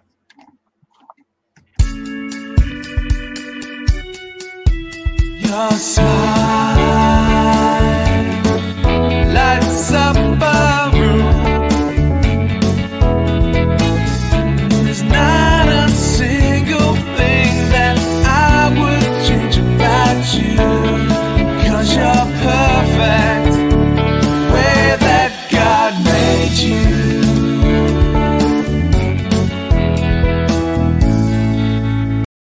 vēlaties saņemt naudu atpakaļ par jūsu ikdienišķiem pirkumiem? Vai nu jūs pērkat pārtiku, vai uzpildat jūsu mašīnu, vai nu jūs pasūtāt viesnīcu, dodoties ceļojumā, tad jums ir iespēja ar Cashback World veikt iepirkums līdz pat 130 tūkstoši dažādu kompāniju un, un mājaslapu vietnēs līdz pat 50 dažādās pasaules valstīs. Un, un izmantojot šo sistēmu, jūs iegūsiet līdz pat 5% naudu atpakaļ jūsu bankas kontos. Vairāk informācija www.cash-back.ie. Paldies! Un pēdējā reklāmā palaidām par domēniem, par domēniem, par domēniem. Pats, pats, pats, jā, fiks vēl var aizskriet, aizskriet, un tikmēr papakšu skrien tie domēniņi, skrien tur, skrien tur domēniņi, divu burtu domēniņi. Uh, manai kompānijai pieder viens no, viens no top divu burtu domēņu portfeļiem latviešu pasaulē. Sešas minūtes. Sešas minūtes. Dažiem domēniem, un tad kas pasnāk? Jā, fiks var paspēt uz toleti.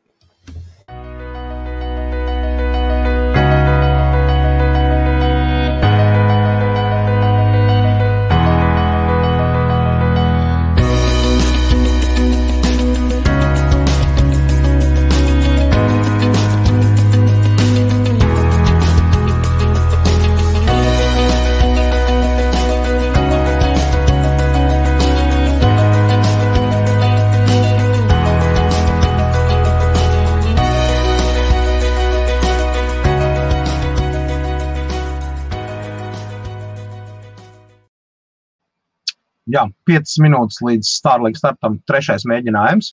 Uh, ja kāds, es ieliku linku iekšā, ja nu kāds ļoti grib paskatīties, jā, patreiz tur skatās apmēram uh, 7000 skatītāju, un viņš palielinās visu laiku, ja, un tas ir uh, krievis skraidošs kanāls. Es domāju, ka uh, NASA's mājaslapā noteikti būs stipri vairāk, viņi tur būtu vairāk miljonu varbūt, jā. Ja, iemet, uh, iemet, iemet iekšā privātu komentāros, uh, privātajā komentārā, privātu čatā, iemet lūdzu iekšā. Okay. Es, es, es uzlikšu uz ekrāna. Jā. Okay. Kāpēc ne? Mēs taču varam parādīt, vai ne? Tā, bet tās ir tehnoloģijas ziņas, notiek dzīve, notiek online. Mēs esam uh, režīmi online. Kāpēc ne? Un te ir, ir jau, jau ja gaidām, gaidām. Jā. Uh, no, uz desmit km. Tā, tā mēs, mēs nošērosim kopā ar skaņu, jā? Uh, nē, nevajag skaņu, lai viņi iet tur apakšā kaut ko. Lai, lai viņi iet bez skaņas, vai ne? Jā, jā, ja kādam vajag. Uh, Un uh, kamēr, uh, kamēr iet šis tevis. Šis, šis te būs, jā. Jā, jā, jā. jā. Skat, skatīsimies, jā. Nu, viņš ir online tagad, jā, tur kaut kas uzlikt bildi, jā, bet bija 5 minūtes, tad jāskatās, kas tur būs. Nu, Maksimāli, jā. Okay, labi, uh, tā, turpinot kosmosa tēmu, kamēr mēs, kamēr gatavojamies, jā, tātad ir tāda kompānija Rocket Lab, kas ir uh, nopietni pieteikusi konkurenci uh, Elon Musk SpaceX, uh, jo mm, viņu raķete Neutron, saucamā, uh, veiksmīgi darbojās privātās lietās, palaižot dažādas privātos satelītus un tādas lietas. Un nu pat viņi ir dabūjusi NAS finansējumu un vēl visu tātad 8 tonu daudzumu krava, nes, kravnesība, 8 tonnas. Ja? Pilnīgi pietiek dažiem satelītiem. Ja? Līdz 2024. gadam. Tātad nopietni startēs. Oh, mums jā, 5 minūtes ir tagad parādījās. 5 minūtes ir rekur SND Smith, draugi mīļie. Ir, ir, ir, ir, ir, ir. Tātad 5 minūtes. Jā, es ātri turpinu to pašu kosmosa tēmu.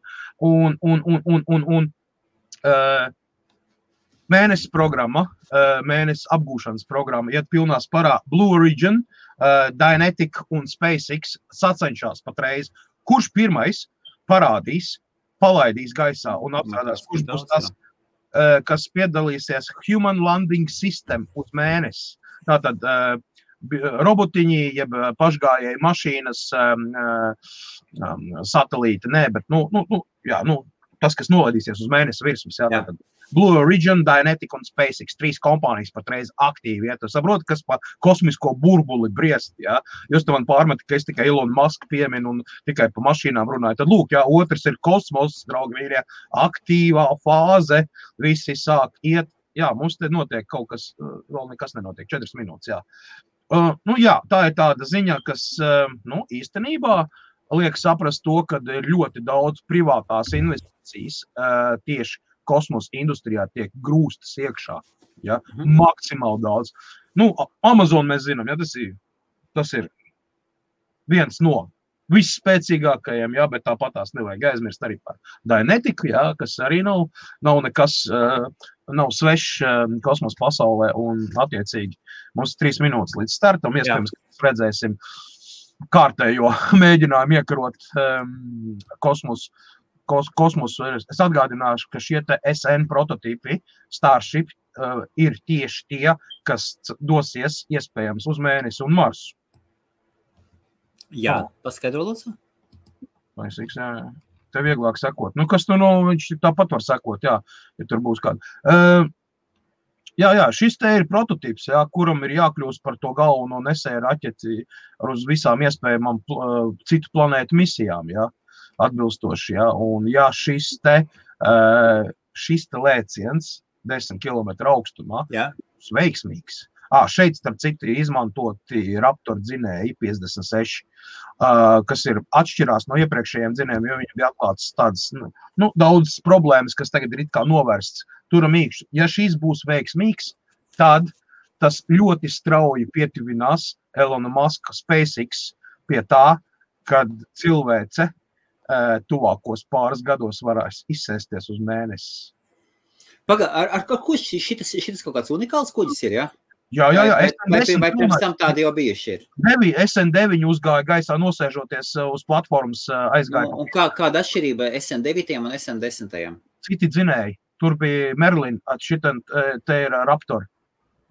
Un, un ko tas? Nē, nē, ko tas nē, nē, kāpēc, kāpēc cilvēkam tam jāsako līdzi? Nē, nē, tas ir jāsaka līdz, nu, apjot visas tās tehnoloģiskās nianses, ne, neiebrauksim Jā. dziļi. Uh, šie ir pilnīgi, uh, pilnīgi savādāk dzinēji. Viņi ir vairāk pielāgoti visādām smagām lietām, tā tālāk. Un, un, un, un jā, ja nu gadījumā kas, tad jā, turam īkšķis. Starp citu, Boston Dynamics, jā, mēs pazīstam tos smukos sunīšus, jā, jā. Uh, elektroniskos. Ņujorkas policijā ir paveikuši pirmo operāciju. Bija Brooklynā, bija ķilnieku krīze, kur bija divi cilvēki, tika saņemti ķilnokos. Un, un, un šis robotiņš aprīkots ar speciālu aparatūru palīdzēja policijai noskaidrot, kas, ko, kā un kāpēc. Nu, tur daudz detaļas tiek noklusēts, jā, bet īstenībā šie robotu sunīši, jā, Boston Dynamics, tie dzeltenie, šoreiz bija zilā krāsā ar New York policijas emblēmu, jā, jā, jā. palīdzēja iekļūt iekšā tajā ēkā un, un, un, un apskatīt um, saka, apstākļus no iekšpuses, ja, bez, bez, jā. cilvēkiem, uh, bez cilvēku draudiem ja, un tā tālāk. Ja. Ja, Čēns saka, atliks lidojumu. Nu, nezinu, varbūt, jā, nu, minūte kā ir palikusi. Vai minūte apstājās, jā, uz minūtes. Ah. Nu, atliks lidojumu, varbūt laika apstākļi, draugi, mīļie, tas ir baigi. Viņi jau trešo reizi, ah, nē, aiziet minūti atpakaļ. Jā. Aiziet, jā, kaut kas, kaut kā, ot, nu, jā, ot, kaut kā viņi te. Ko, ko viņš tur puļ ārā? Kāpēc, kāpēc viņš tāds? Tas ir dzēsētājs, viņu dzēsē. Jā. Tur ir tur, ir, tur slāpekli dzēsē viņas, nu, lai viņš neizkust. Un kas tas blakus pa tanku ir? Ko A, tas, ir, o, tas ir tanks, jā, tas ir o, tur degvielu īstenībā. Ko, kāpēc viņi tik tuvu? Viņi iepumpē iekšā īsi pirms pacelšanās. Atdzesē balons, viņi dzesē un pildi iekšā. Jo degvielu nevar uh, atstāt ilgstoši. Viņi tieši pirms, pirms, pirms palaišanas tur tā sistēma. Nu, skatāmies 7, 16, 15 sekundes. Palaidīs vai nē, vai atliks. Redzēsim. Mēs, mēs esam, kā jau saku, kuru reizi mums ir sanācis online vai ne kaut kāda tehnoloģija ziņu laikā, kaut ko tādu, ja, kas, nu, nu, stipri šaubos, vai Latvijas televīzija vai vēl kāda tur tagad ir tiešraidi. Aiziet, Vēriņš, vēriņš, vēriņš ceļās, ceļās, ceļās, ceļās, 4 sekundes, iet, iet, iet, iet. Nu ko, turpmākās 6 minūtes turam īkšķis, apmēram tik ilgi varētu ilgi Izskatās tā kā grafika. Jā, nu, tur atvaino mani, tu zini, kāda tur rēkoņa ir. Ā, starp citu, Elons Jo, Masks ir oficiāli paziņojis, kad viņš būvēs pilsētu. Tur Boka Čika, kur ir viņš Jā. būvēs pilsētu ar visu infrastruktūru. Es pat TVNet eh, vai kaut kur vai Apollo vēl kaut kur bija, bija pat uh, ziņa, iedomājieties, pat Latvija par to nu, pastāstīja. ka jā, kad Elons Masks taisās būvēt pilsētu ar visu infrastruktūru un vispārējo. Kas par, Nu. kā, kā, kādu viņi, kāds šitam staršipam ir uzdevums? Kur viņam ir uzdevums aizlidot? Starshipam ir uzdevums pacelties 10 km augstumā un pēc tam veiksmīgi nolaisties zemē. Viņi testē pacelšanās un nosēšanās vispār algoritmu un vispārējo. Tātad ir, šai raķetē ir jāatgriežas atpakaļ, lai viņi varētu pēc tam vēlreiz izmantot. Par to iet tas stāsts, ja? ka daudzkārt izmantojamā un lai viņa būtu spējīga pēc tam pacelties no jebkuras virsmas. Piemēram, viņa aizlido uz mēnesi, un pēc tam no mēnesis viņa atlido atpakaļ uz zemes, un pēc tam atkal lido atpakaļ uz mēnesi. Piemēram, ja? nu, viena un tā pati. Tā kā tāds ir tas tāds misija. Tā, ja? Un atgādināšu to, ka tas nav Falcon. Ja? Falcon salīdzinot ar, ar Starship ir tāds mazs bērniņš. Ja? Šī raķete ir desmit reizes jaudīgāka, varētu tā teikt. Un te mums parāda, tas ir online parāda, ja, kā strādā šie dzinēji. Nu, viņam problēmas ar pacelšanos nav bijis. Tas vienmēr ir bijis veiksmīgs. Pats galvenais ir, kā viņi atslēgs dzinēju, kā raķete plān, planēs Zemē. Viņa pagriezīsies pa 90 grādiem un planēs Zemē plakaniski līdz kaut kādam noteiktam momentam, kad ieslēgsies atkal viens no dzinējiem un pēc tam pagriezīsies. jā. tur balansēsies, un viss, mēs to visu varbūt redzēsim tuvākās 4-5 minūtēs online, kā tas viss notiek. Nu, pēdējā raķete nosēdās, praktiski viss bija ideāli līdz gandrīz pašai zemē, kaut kur 100 metru augstumā. Viņam parādījās problēma ar dzinēju, un viņi vienkārši tā viens dzinējs atslēdzās. Palika divi dzinēji. Tūlīt redzēsim. Tas viss lidojums ir apmēram kaut kāds 6 minūtes. Iet. Kaut kas tur, kaut kas tur, nezinu. Tur viņš tur regulējās, vēl kaut ko. Nu, jā, ir rā- rāda, jā, ir tikai divi dzinēji tagad strādā. Trešais Jā. ir. Bija trīs, tagad ir divi. Nu, Viņam arī dažādas temperatūras ir, jā, tur viņi ar dažādām jaudām strādā. Viņi testē viņus. Iet, iet smuki augšā, ļoti smuki iet augšā.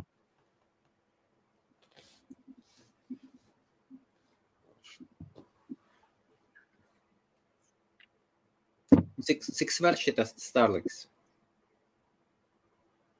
Cik viņš sver? Jā. Nu, vairākas desmit, vairākas desmit stundu. Precīzi nepateikšu, tur jāskatās informācija. Tā, uh, jā, atslēdzās, atslēdzās vēl, tā tikai uz vienu dzinēju palika. Jā. Jā.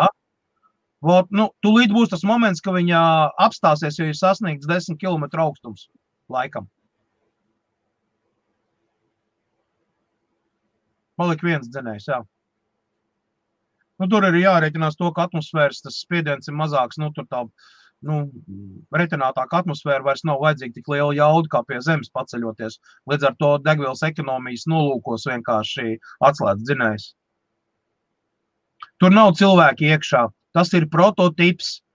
Viņu uzdevums ir palaist šo raķeti automātiskā režīmā un nosēdināt viņu dzīvībai drošos apstākļos un viss.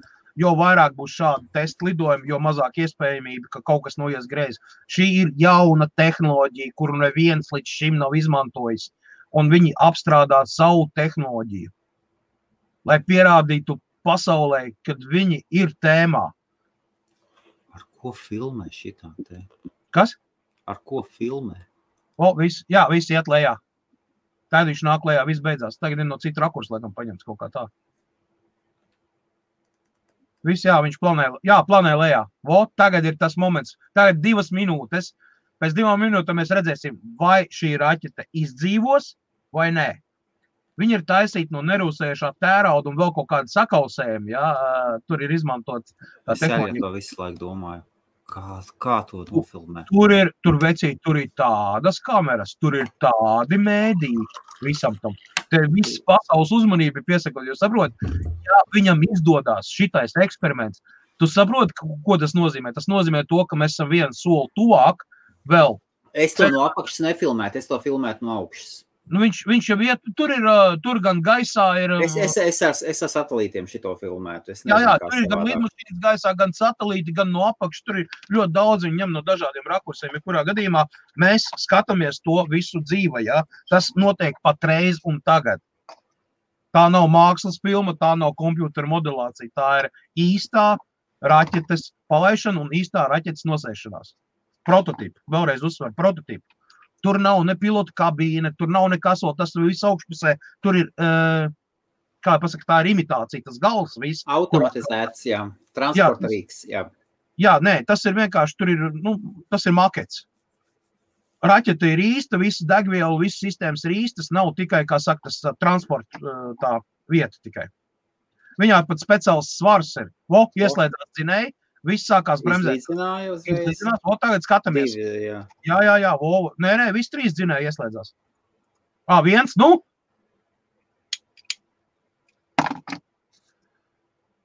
Nu, neuzsprāgsti. Pēdējo reizi devītais uzsprāga pašu pie paša galvas. Nu, lūdzu, lūdzu, lūdzu, lūdzu. lūdzu. Yes! Yes! Ir! Izdevies viņam! Ej, tu nos! Viņam izdevās. SN10 ir nosēdies un nav uzgājis gaisā. Mēs tagad vēl neredzam, lai mākslinieks izklīst. Yes! Viņiem ir izdevies. Tātad problēma bija dzinējos. Raptor dzinēji ir labāk par Merlinu. Ir, Nu, ir dzīves. 6 minūtes, 29 sekundes. Kāpēc grāmatas? Kāpēc grāmatas?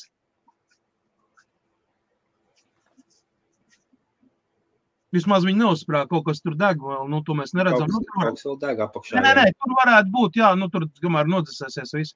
Bet fakts ir tāds, ka raķete nosēdās tajā pašā vietā, no kuras viņa pacēlās. Tas bija galvenais mērķis šim eksperimentam. Nosēdināt raķeti tajā pašā vietā, no kur viņa pacēlās, un nepazaudēt viņu.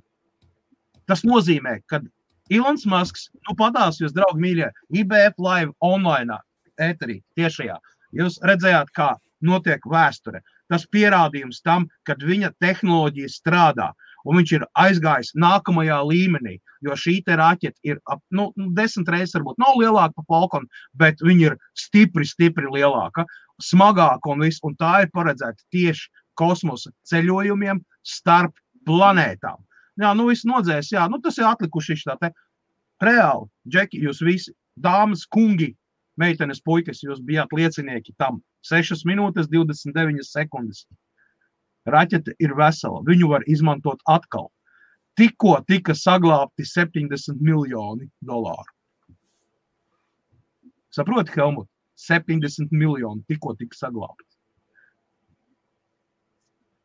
Jo katrs raķetes starts vidēji apmēram izmaksā tā. Nu, tur plus mīnus. Miljoniņš šurp turp. Jā, dzīvo. Es domāju, ka uh, te uh, SpaceX akcijas rītdienas uh, biržās pieliksies. Mm -hmm, jā, jā, jā, jā, jā. Es domāju, ka viņš sāk saukt ļoti. Manuprāt, tur ir Dogikoins ies augšā. Nu, kas skatāmies, kas mums ar Dogikoinu notiek. Draugi mīļie, plus 2,9% Dogikoinam. Kā jums šķiet, vai tas nav gadījumā saistīts ar, ar veiksmīgu raķetes palaišanu? Plus 2,9%, 3%. Es online skatos, piedodiet, man ir vaļā. Bieži. Helmut, kā tev sajūta? tu saproti, ja, ka tehnoloģijas, par kurām mēs runājam, ja tu tagad redzi online, kādas ir sajūtas, ka tu redzi, ka kaut kas neiespējams kļūst par iespējamu. Tas ir ļoti liels solis īstenībā. Ļoti Uh, labi, kamēr mēs ejam tālāk par kriptovalūtām, pirms jūs sākat pirkt kriptovalūtas, ASV ir jauns prezidents, un, un viņš uh, liek savus, viņš taisās mainīt savus cilvēkus. Un Jo, viens no, un viens no, vienu neveiksmīgi nomainīja. un viens, un viens no cilvēkiem, viens no cilvēkai, ir cilvēkiem ir saucamais sets, ā, sets, sets departaments. Tātad tie, kas uzrauga visus svētpriežus un visu. Jā. Un, un, šis, un šis jaunais cilvēks, kurš vēl nav ielikts iekšā, jā, garīs vārdā, ā, viņš savā pirmajā publiskajā runā viņš pateica, ka viņš, nopie, viņš pieķersies klāt kriptovalūtām. Un kriptovalūtā, kriptovalūtas tiks regulētas. Jā, un, un tieši lai aizsargātu investoru, investoru intereses. Tas ir, tas ir ļoti, ļoti, ļoti interesants. Tas noz, viņš norādīja, ka būs izmaiņas. ASV būs izmaiņas attiecībā uz kriptovalūtām. Nu, Kanāda, ASV likumdošanas, ASV likuma aparātu iejaukšanās kriptovalūtās parasti, parasti ja es pareizi atceros, rezultējās ar, ar cenas kritumu. Jā, reizi. pirms, jūs, pirms, jūs ieķīlā, pirms jūs ieķīlājat savas abas, abas aknas un vecmāmiņas māju, lai pirktu bitkoinu, tad varbūt atstājiet ma- vecmāmiņai, kur dzīvot. Jā, Es, es, es, es tā bieži jokoju, es ļoti atvainojos. Es vienkārši zinu, kur Džeks tā izdarīja. Jā. Es, es, es, es par to jokoju, un es zinu. Un, un Džeks jau ir Mercedes, nopirka vec, vec, beigās vecumā viņa māju, pazaudēja, viņam Mercedes atņēma. Un, un, Jā, starp citu, jo mēs, mēs jokojam, lai jūs, aiz, lai jūs aizdomātos. Jā, tas par Nē, nē, vispār kripto tradings, kriptovalūtas un viss tas ir domāts cilvēkiem ar ļoti stingriem nerviem un ļoti attīstītu nervu sistēmu. Um, runājot par to, uh, šis te SN10 lēciens bija 19. kopš šī programmas stāsts palaidās. Uh, bija daudz uh, eksploziju, daudz bojājumu, tik tīšprāti iznīcināti ja, prototipi, lai saprastu, kā rīkoties ar tom. Tad tiek atstrādāta tehnoloģija, saprot, tiek pieņemta. Tas tāpatās kā automašīnu crash testi. Ja. Nu, skatās, ko var izmainīt, kā uzlabot un tam līdzīgi. Un šitais ir pie, tiešais pierādījums tam visam, kad tehnoloģijām pieder pasaule. Tas ir viss. Saprot, rīt, rītdien ziņu portālos, ja ne šonakt, jo dažā, dažādās planētas, mūsu planētas daļās ir citiem ir rīts, citiem ir vakars, citiem ir diena. Ja? Kā redzējāt, tur, kur no kurienes palaiž, viņiem vēl ir. Ja? Tā kā, nu, atgriežoties te uz zemes, kompānija Peugeot Jā. ir jauns logo. Un 2021. gada mašīnas, konkrēti Peugeot 308 jaunais modelis, nāk ar kompānijas pilnīgi jaunu logo, kurš ir kompānijas pastāvēšanas vēsturē numur 11. Ja mēs ņemam kopš vispār Peugeot pastāv kā kompānija, Jā. no pirmās eh, logo zīmītes 18, eh, nu, tu 130, 50 gadus atpakaļ, ja, plus mīnus, līdz lauvas. 21. gadam Lauviņa jā, ir kārtībā reizi izmainījusi savu izskatu, un šis logotips ir tagad pavisam savādāks. Uh, varat apskatīties uh, jauno 308. Peugeot modeli. Par, parādi, kas par Es ekrānu. nevaru atvērt, man ir ļoti daudz labs vaļā. Es baidos nokārt datoru. Man ir ļoti daudz informācijas, saprot, kuram es sekoju līdzi. Šodien Tā, tā šitā- ir, ka tad, kad video kartes visas maino. Mm, Viss ir kārtībā. Jā, nu, ot, tā kā tu paturpinot, paturpinot to pašu, es ļoti ātri iziešu ziņas. Tiešām ir ļoti Jā, daudz. jā, jā, jā. Un mēs, mēs kas par vēl minūtes 15, jā. Un, Jā, tieši tāpēc es gribu jā. paspēt, jā, līdz autoindustrijas ziņas ir patreiz autoindustrija un kosmosa industrija. Tas ir tās tehnoloģijas jomas, kuras tiek visvairāk apspēlētas un viss ir palaists garām. Tas, kad ir kolosāls. pirms, pirms mēs, pirms Kaspars turpina padalīties ar šo video, pasakiet, tehnoloģijas ziņas ir atpakaļ IBH. Jā, Mēs Un- centīsimies trešdienās. NX 588 gigabaitu kārtu, e-bajā lietot tie tirgot 350 mārciņas patreiz. Netic, aiziet paskaties. Latvijā 400. Es to, es to saku vienkārši, nu, kas, kas ir. Oi, labi, tur tas pēc tam. Jā, tā, turpinot, pēdējais, nākamais. Mēs visi pazīstam Pagā, pagā, kompānijas. pagā. Janā, kur tu atrodies? Paga, es pareizi Amerikā, sa- Amerikā varētu būt. pagā- es pareizi saprotu, Jāna Grieza, ja? vai cita Jāna? Nu, Varbūt cita nezinu. Jāna? Nu, varbūt, jā, nu, ja viņa ir tā, kāpēc varētu būt, jā, nu, jā Kur jūs esat? Uh, jo, Amerika, Toron... jo uh, es zinu, ka Toronto tagad ir uh, seši vakarā, septiņi. Pagaidiet, Kanādā taču arī ir uh, vairākas laikjoslas, vai te nebija? Nu, nu, es Toronto, jā, jā. Kā Nu, jā, nu, varbūt, labi. Nu, tā, tādos, tādos, tādos, tādos pla, plato galu, ā, kaut kāds, kur, kur, tik- kur tik daudz varētu būt? Uz robežas Francisco? štatiem. Nē, no austrumu gals.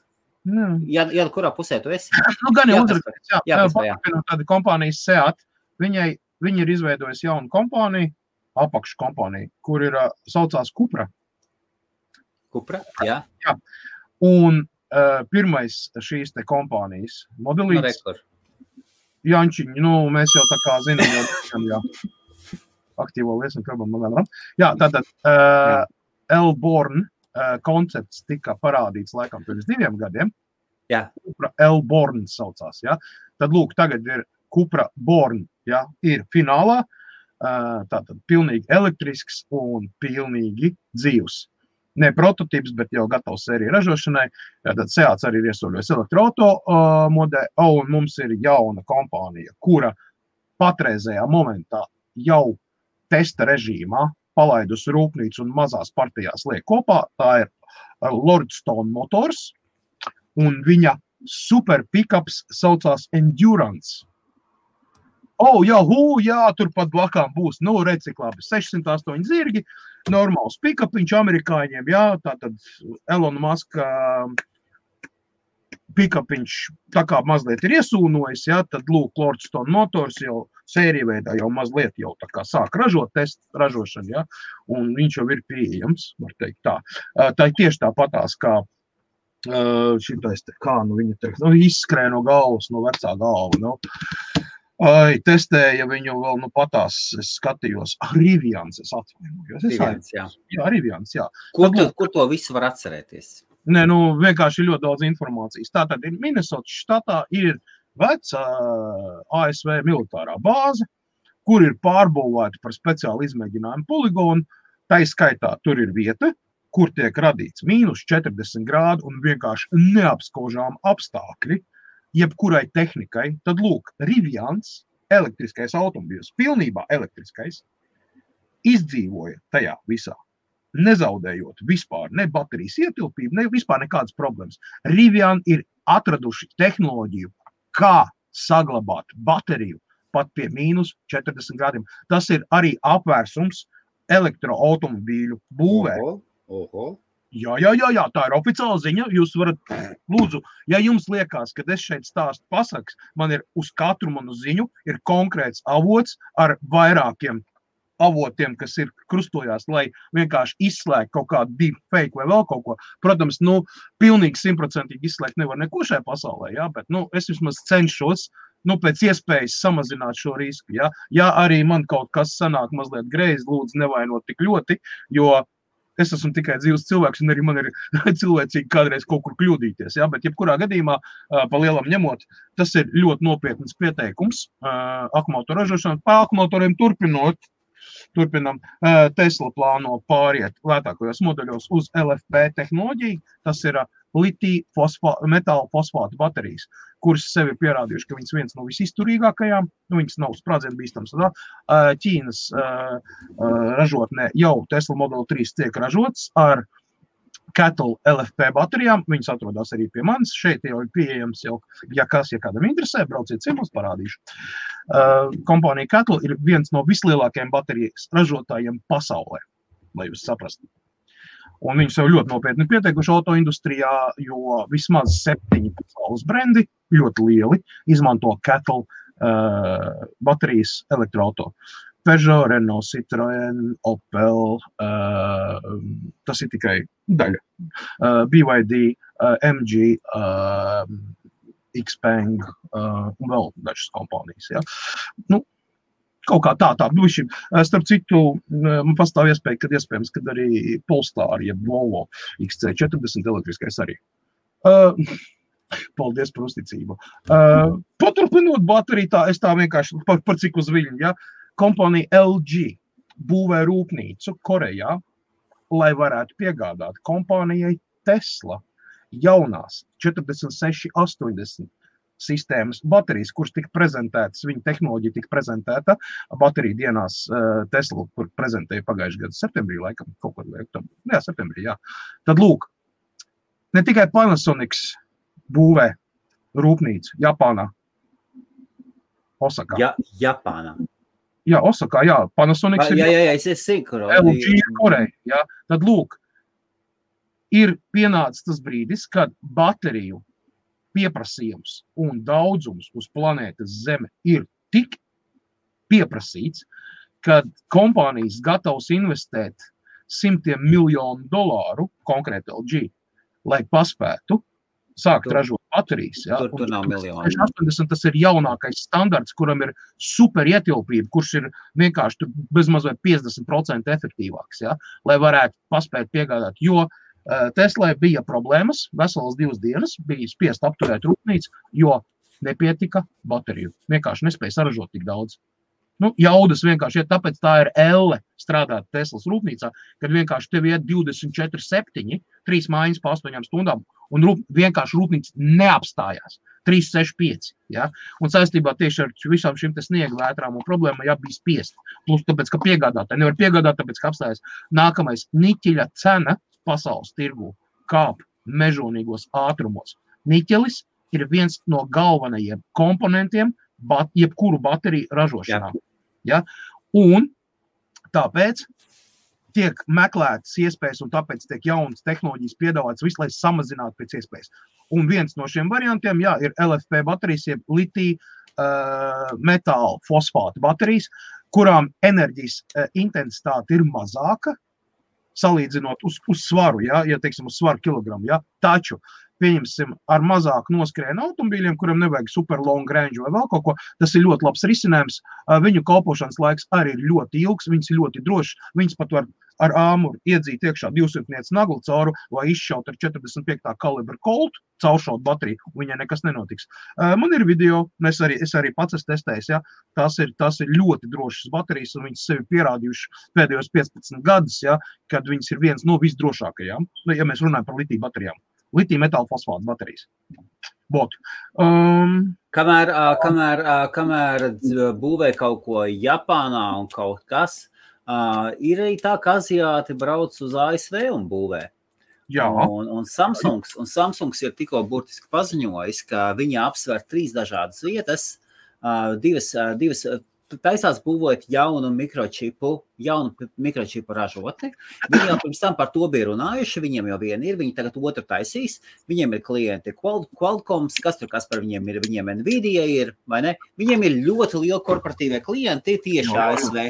Tieši, tieši, tieši ASV. Taču displejs piegādā praktiski visai planētai, draugi mīļie, viņu čipi strāva visu. Un, un bez šaubām, ka izdevīgāk ir pa, uztaisīt papildus ražotni, un interesanti tas, ka jā, iespējams, ka būs pat blakus Ņujorkai, iespējams dienvidos, tad tad dzīvi dzīvosim, redzēsim, bet ļoti, ļoti interesanta lieta, kā ir pirms tam tika plānots ieguldīt par 60% mazāk naudiņas dolārus, cik to tagad dara. Un tagad viņi ir paziņojuši, ka gatavi ieguldīt gandrīz pusotru miljardu dolārus 20 gadu laikā jauna, jaunajā ražotnē, jaunajā fabrikā. Pusotru miljardu dolārus. Bācis Latvijā kāds šitām fabrikām var iedot atdot rafu vai kaut ko tamlīdzīgu, pateikt, brauciet, strādājiet, lai cilvēkiem darbs, nu. suņi. Ir. Var viņu kāds piesaistīt vai nevar? Nu, runājot, vai tagad tā uzliksim nagliņu uz galvas kā pēdējo ziņu. ir tāda Ķīnas kompānija BOE, BOE, ir slavena. Nu, tad, kad jūs sadauzīsiet kādam no saviem portatīviem datoriem displeju un atvērsiet vaļā, jūs būsiet pārsteigts, ka Dell, HP, Asus, Mm, Toshiba portatīvajā datorā atradīsies BOE displejs. Jā. Tā ir Ķīnas kompānija, kas sāk no nulles, un viņš ir reāls konkurents Samsungiem un visiem pārējiem. Jā, jā. Uh, nu, pat burtiski dažas dienas atpakaļ ir parādījusi pasaulē pašu izstrādātu displeju, kurš lokās uz abām pusēm šitā 360 grādu, nu, nu, nevis Jā, tikai jā, jā, loks, jā. bet uz jā. abām pusēm, un virzienam nav nozīmes. X, Vai as, tā, vai Y, šitā? as, Z, as, kā gribi, loci uz pusēm. Garantēts 200 tūkstoši locījumu katrā virzienā bez jebkādiem bojājumiem. Oficiāli. Bet, bet tu viņu, bet tu viņu loks kā loks, ne jau tu paņem un tā, tā Nē, nē, nē, nē, salots kā grāmatu. Salots kā grāmatu. Bet, bet tu viņu Jā. var arī tā. Jā, jā, šitā salots un atliec ot- otrādā uz pilnīgi. Jā, Nu, viņš, viņš man ir video. Ne, man ne, ir video, Es, es kā viņš demonstrē, man- tas ir Ķīnā, tagad nu pat tas ir topčikā. Tā klū, un, un otrs, otrs, kas ir Okay. rulonu tehnoloģija, parādīja kastīte un ripulīts. Tā kā papirus atvēra vaļā, pārlots, šitā, šitā aiztais ciet. Atver vaļā, pārlots, un tur tajā brīdī tur tauriņu lidot, tur vēl kaut kāds video iet, ja, un aiztais ciet. Lūdzu, tehnoloģiju gribējāt, saņemiet.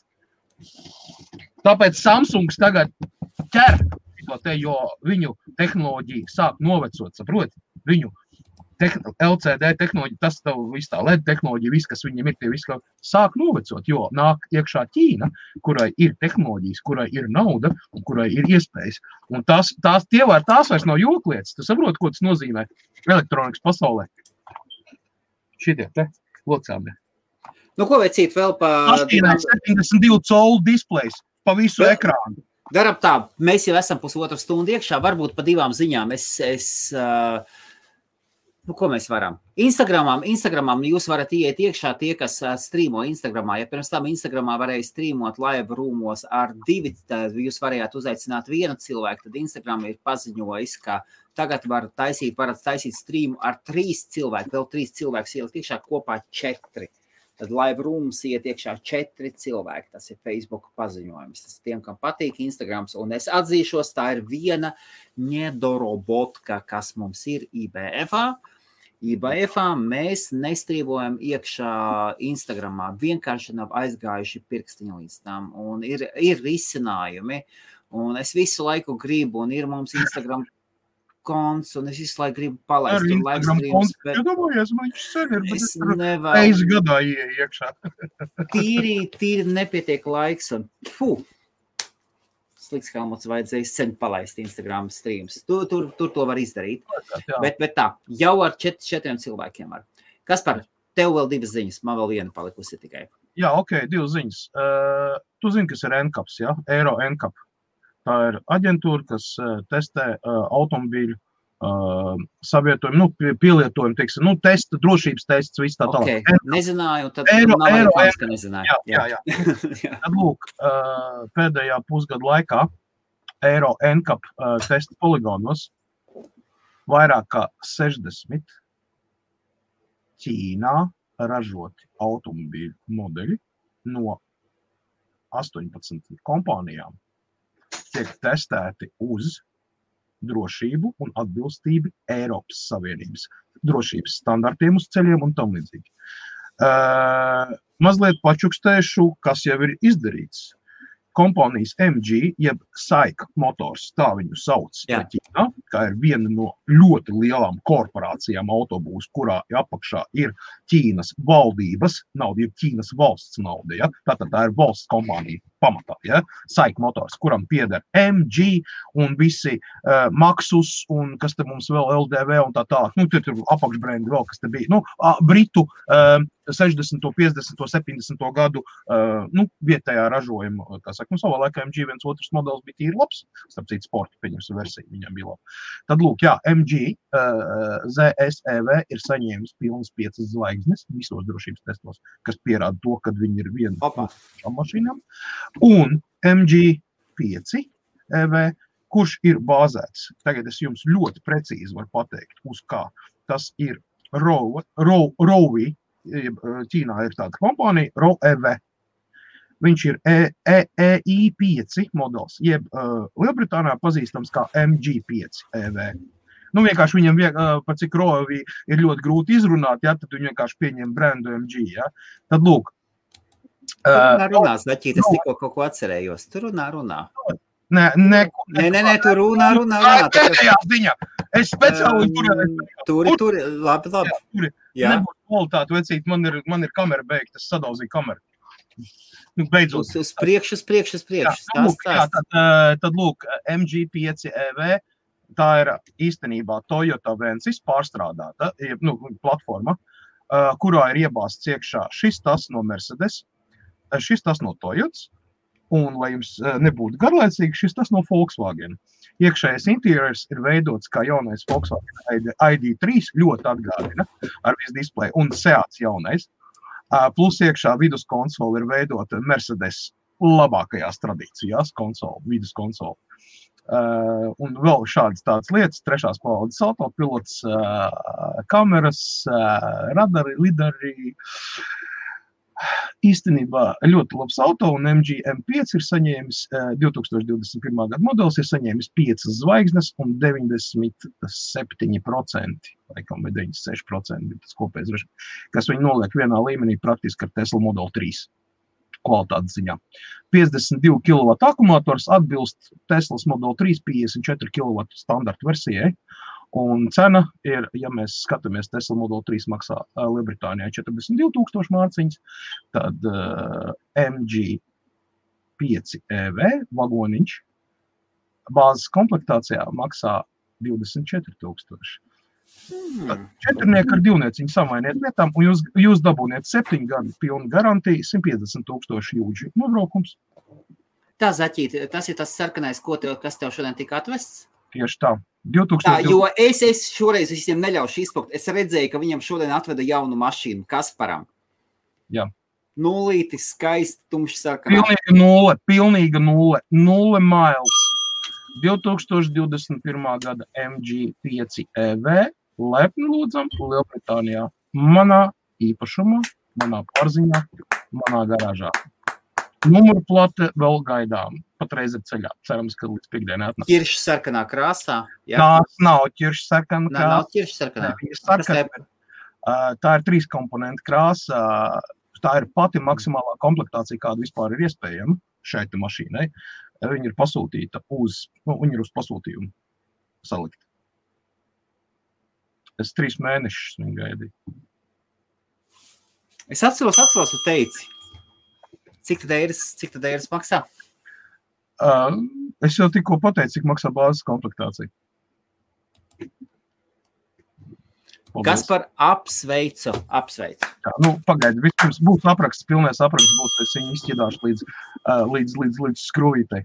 Nu, brauksim. Nu, tagad man jābrauc, jābrauc pie tevis. Viss jā. nav varianti. Nav varianti viss. Uh, uh, 100, uh, 154 zirga spēki, uh, standarta uh, bāzes. Man policija neapturē, man policija izlaidīs cauri, jums tur nepaktē.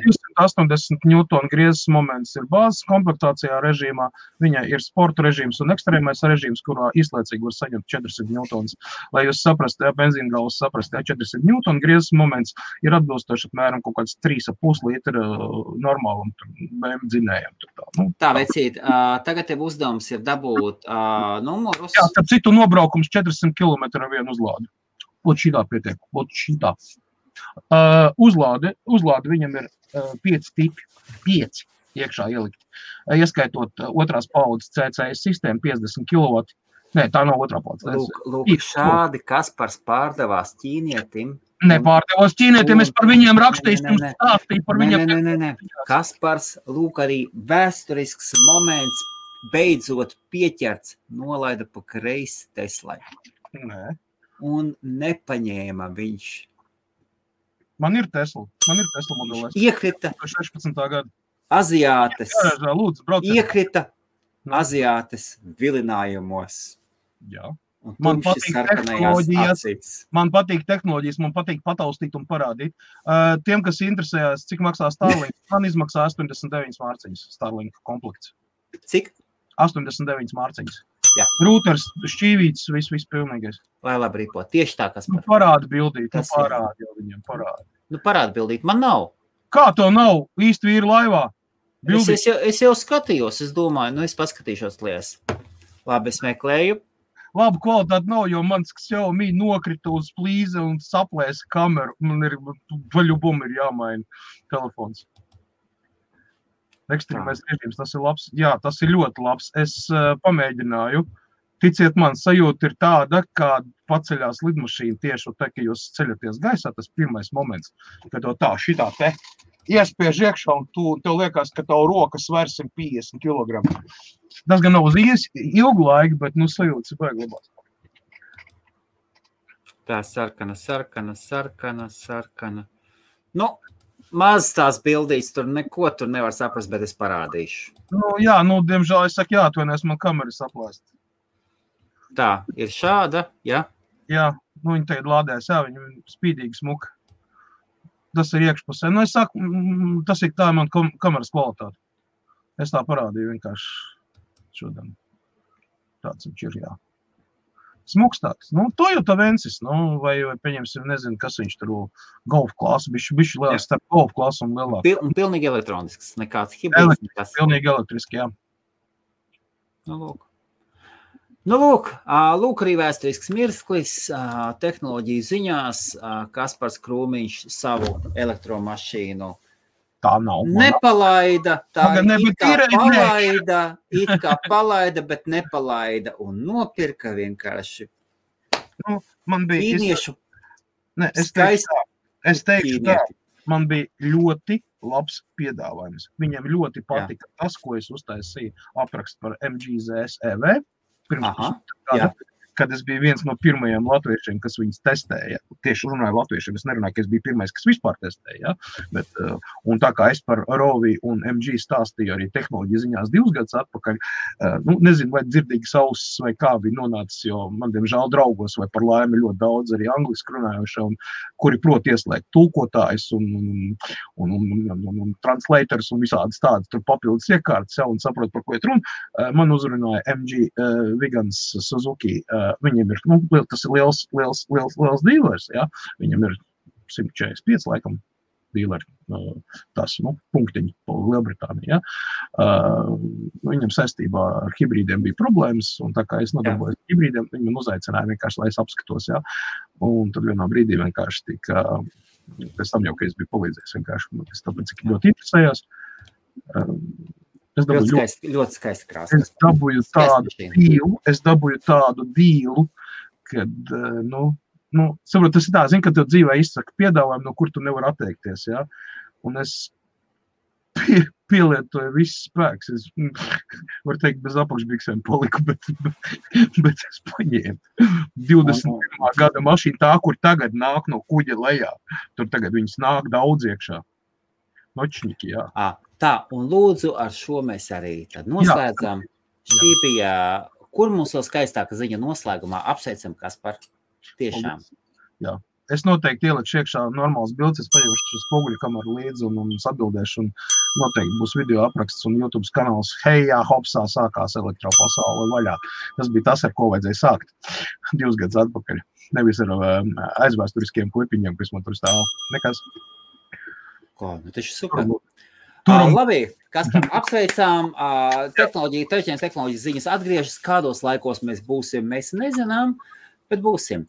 Un piezīmē, ja jums, ja jums nepieciešams ir izveidot uzticamu, nopietnu korporatīvu brendu, un šoreiz es nerunāju par, par mazu veikaliņu, par va- mazu vai vidēju kompāniju, kur dara jebkurš domēns vai jebkurš domēns savienojums. Ja jums ir nepieciešams nopietns korporatīvais domēns, ja jūs pārdodat augstas, augsta līmeņa preces, tad aiziet hostmarija, hostmarija.com un paskatieties divu burtu LV piedāvājumu. Cena ir 16,5 tūkstoši eiro par vienu domēnu, un šī nav zemākā cena. Un ar laiku, es domāju, es to cenu celšu. Kas par apsveicu ar, ar braucamām?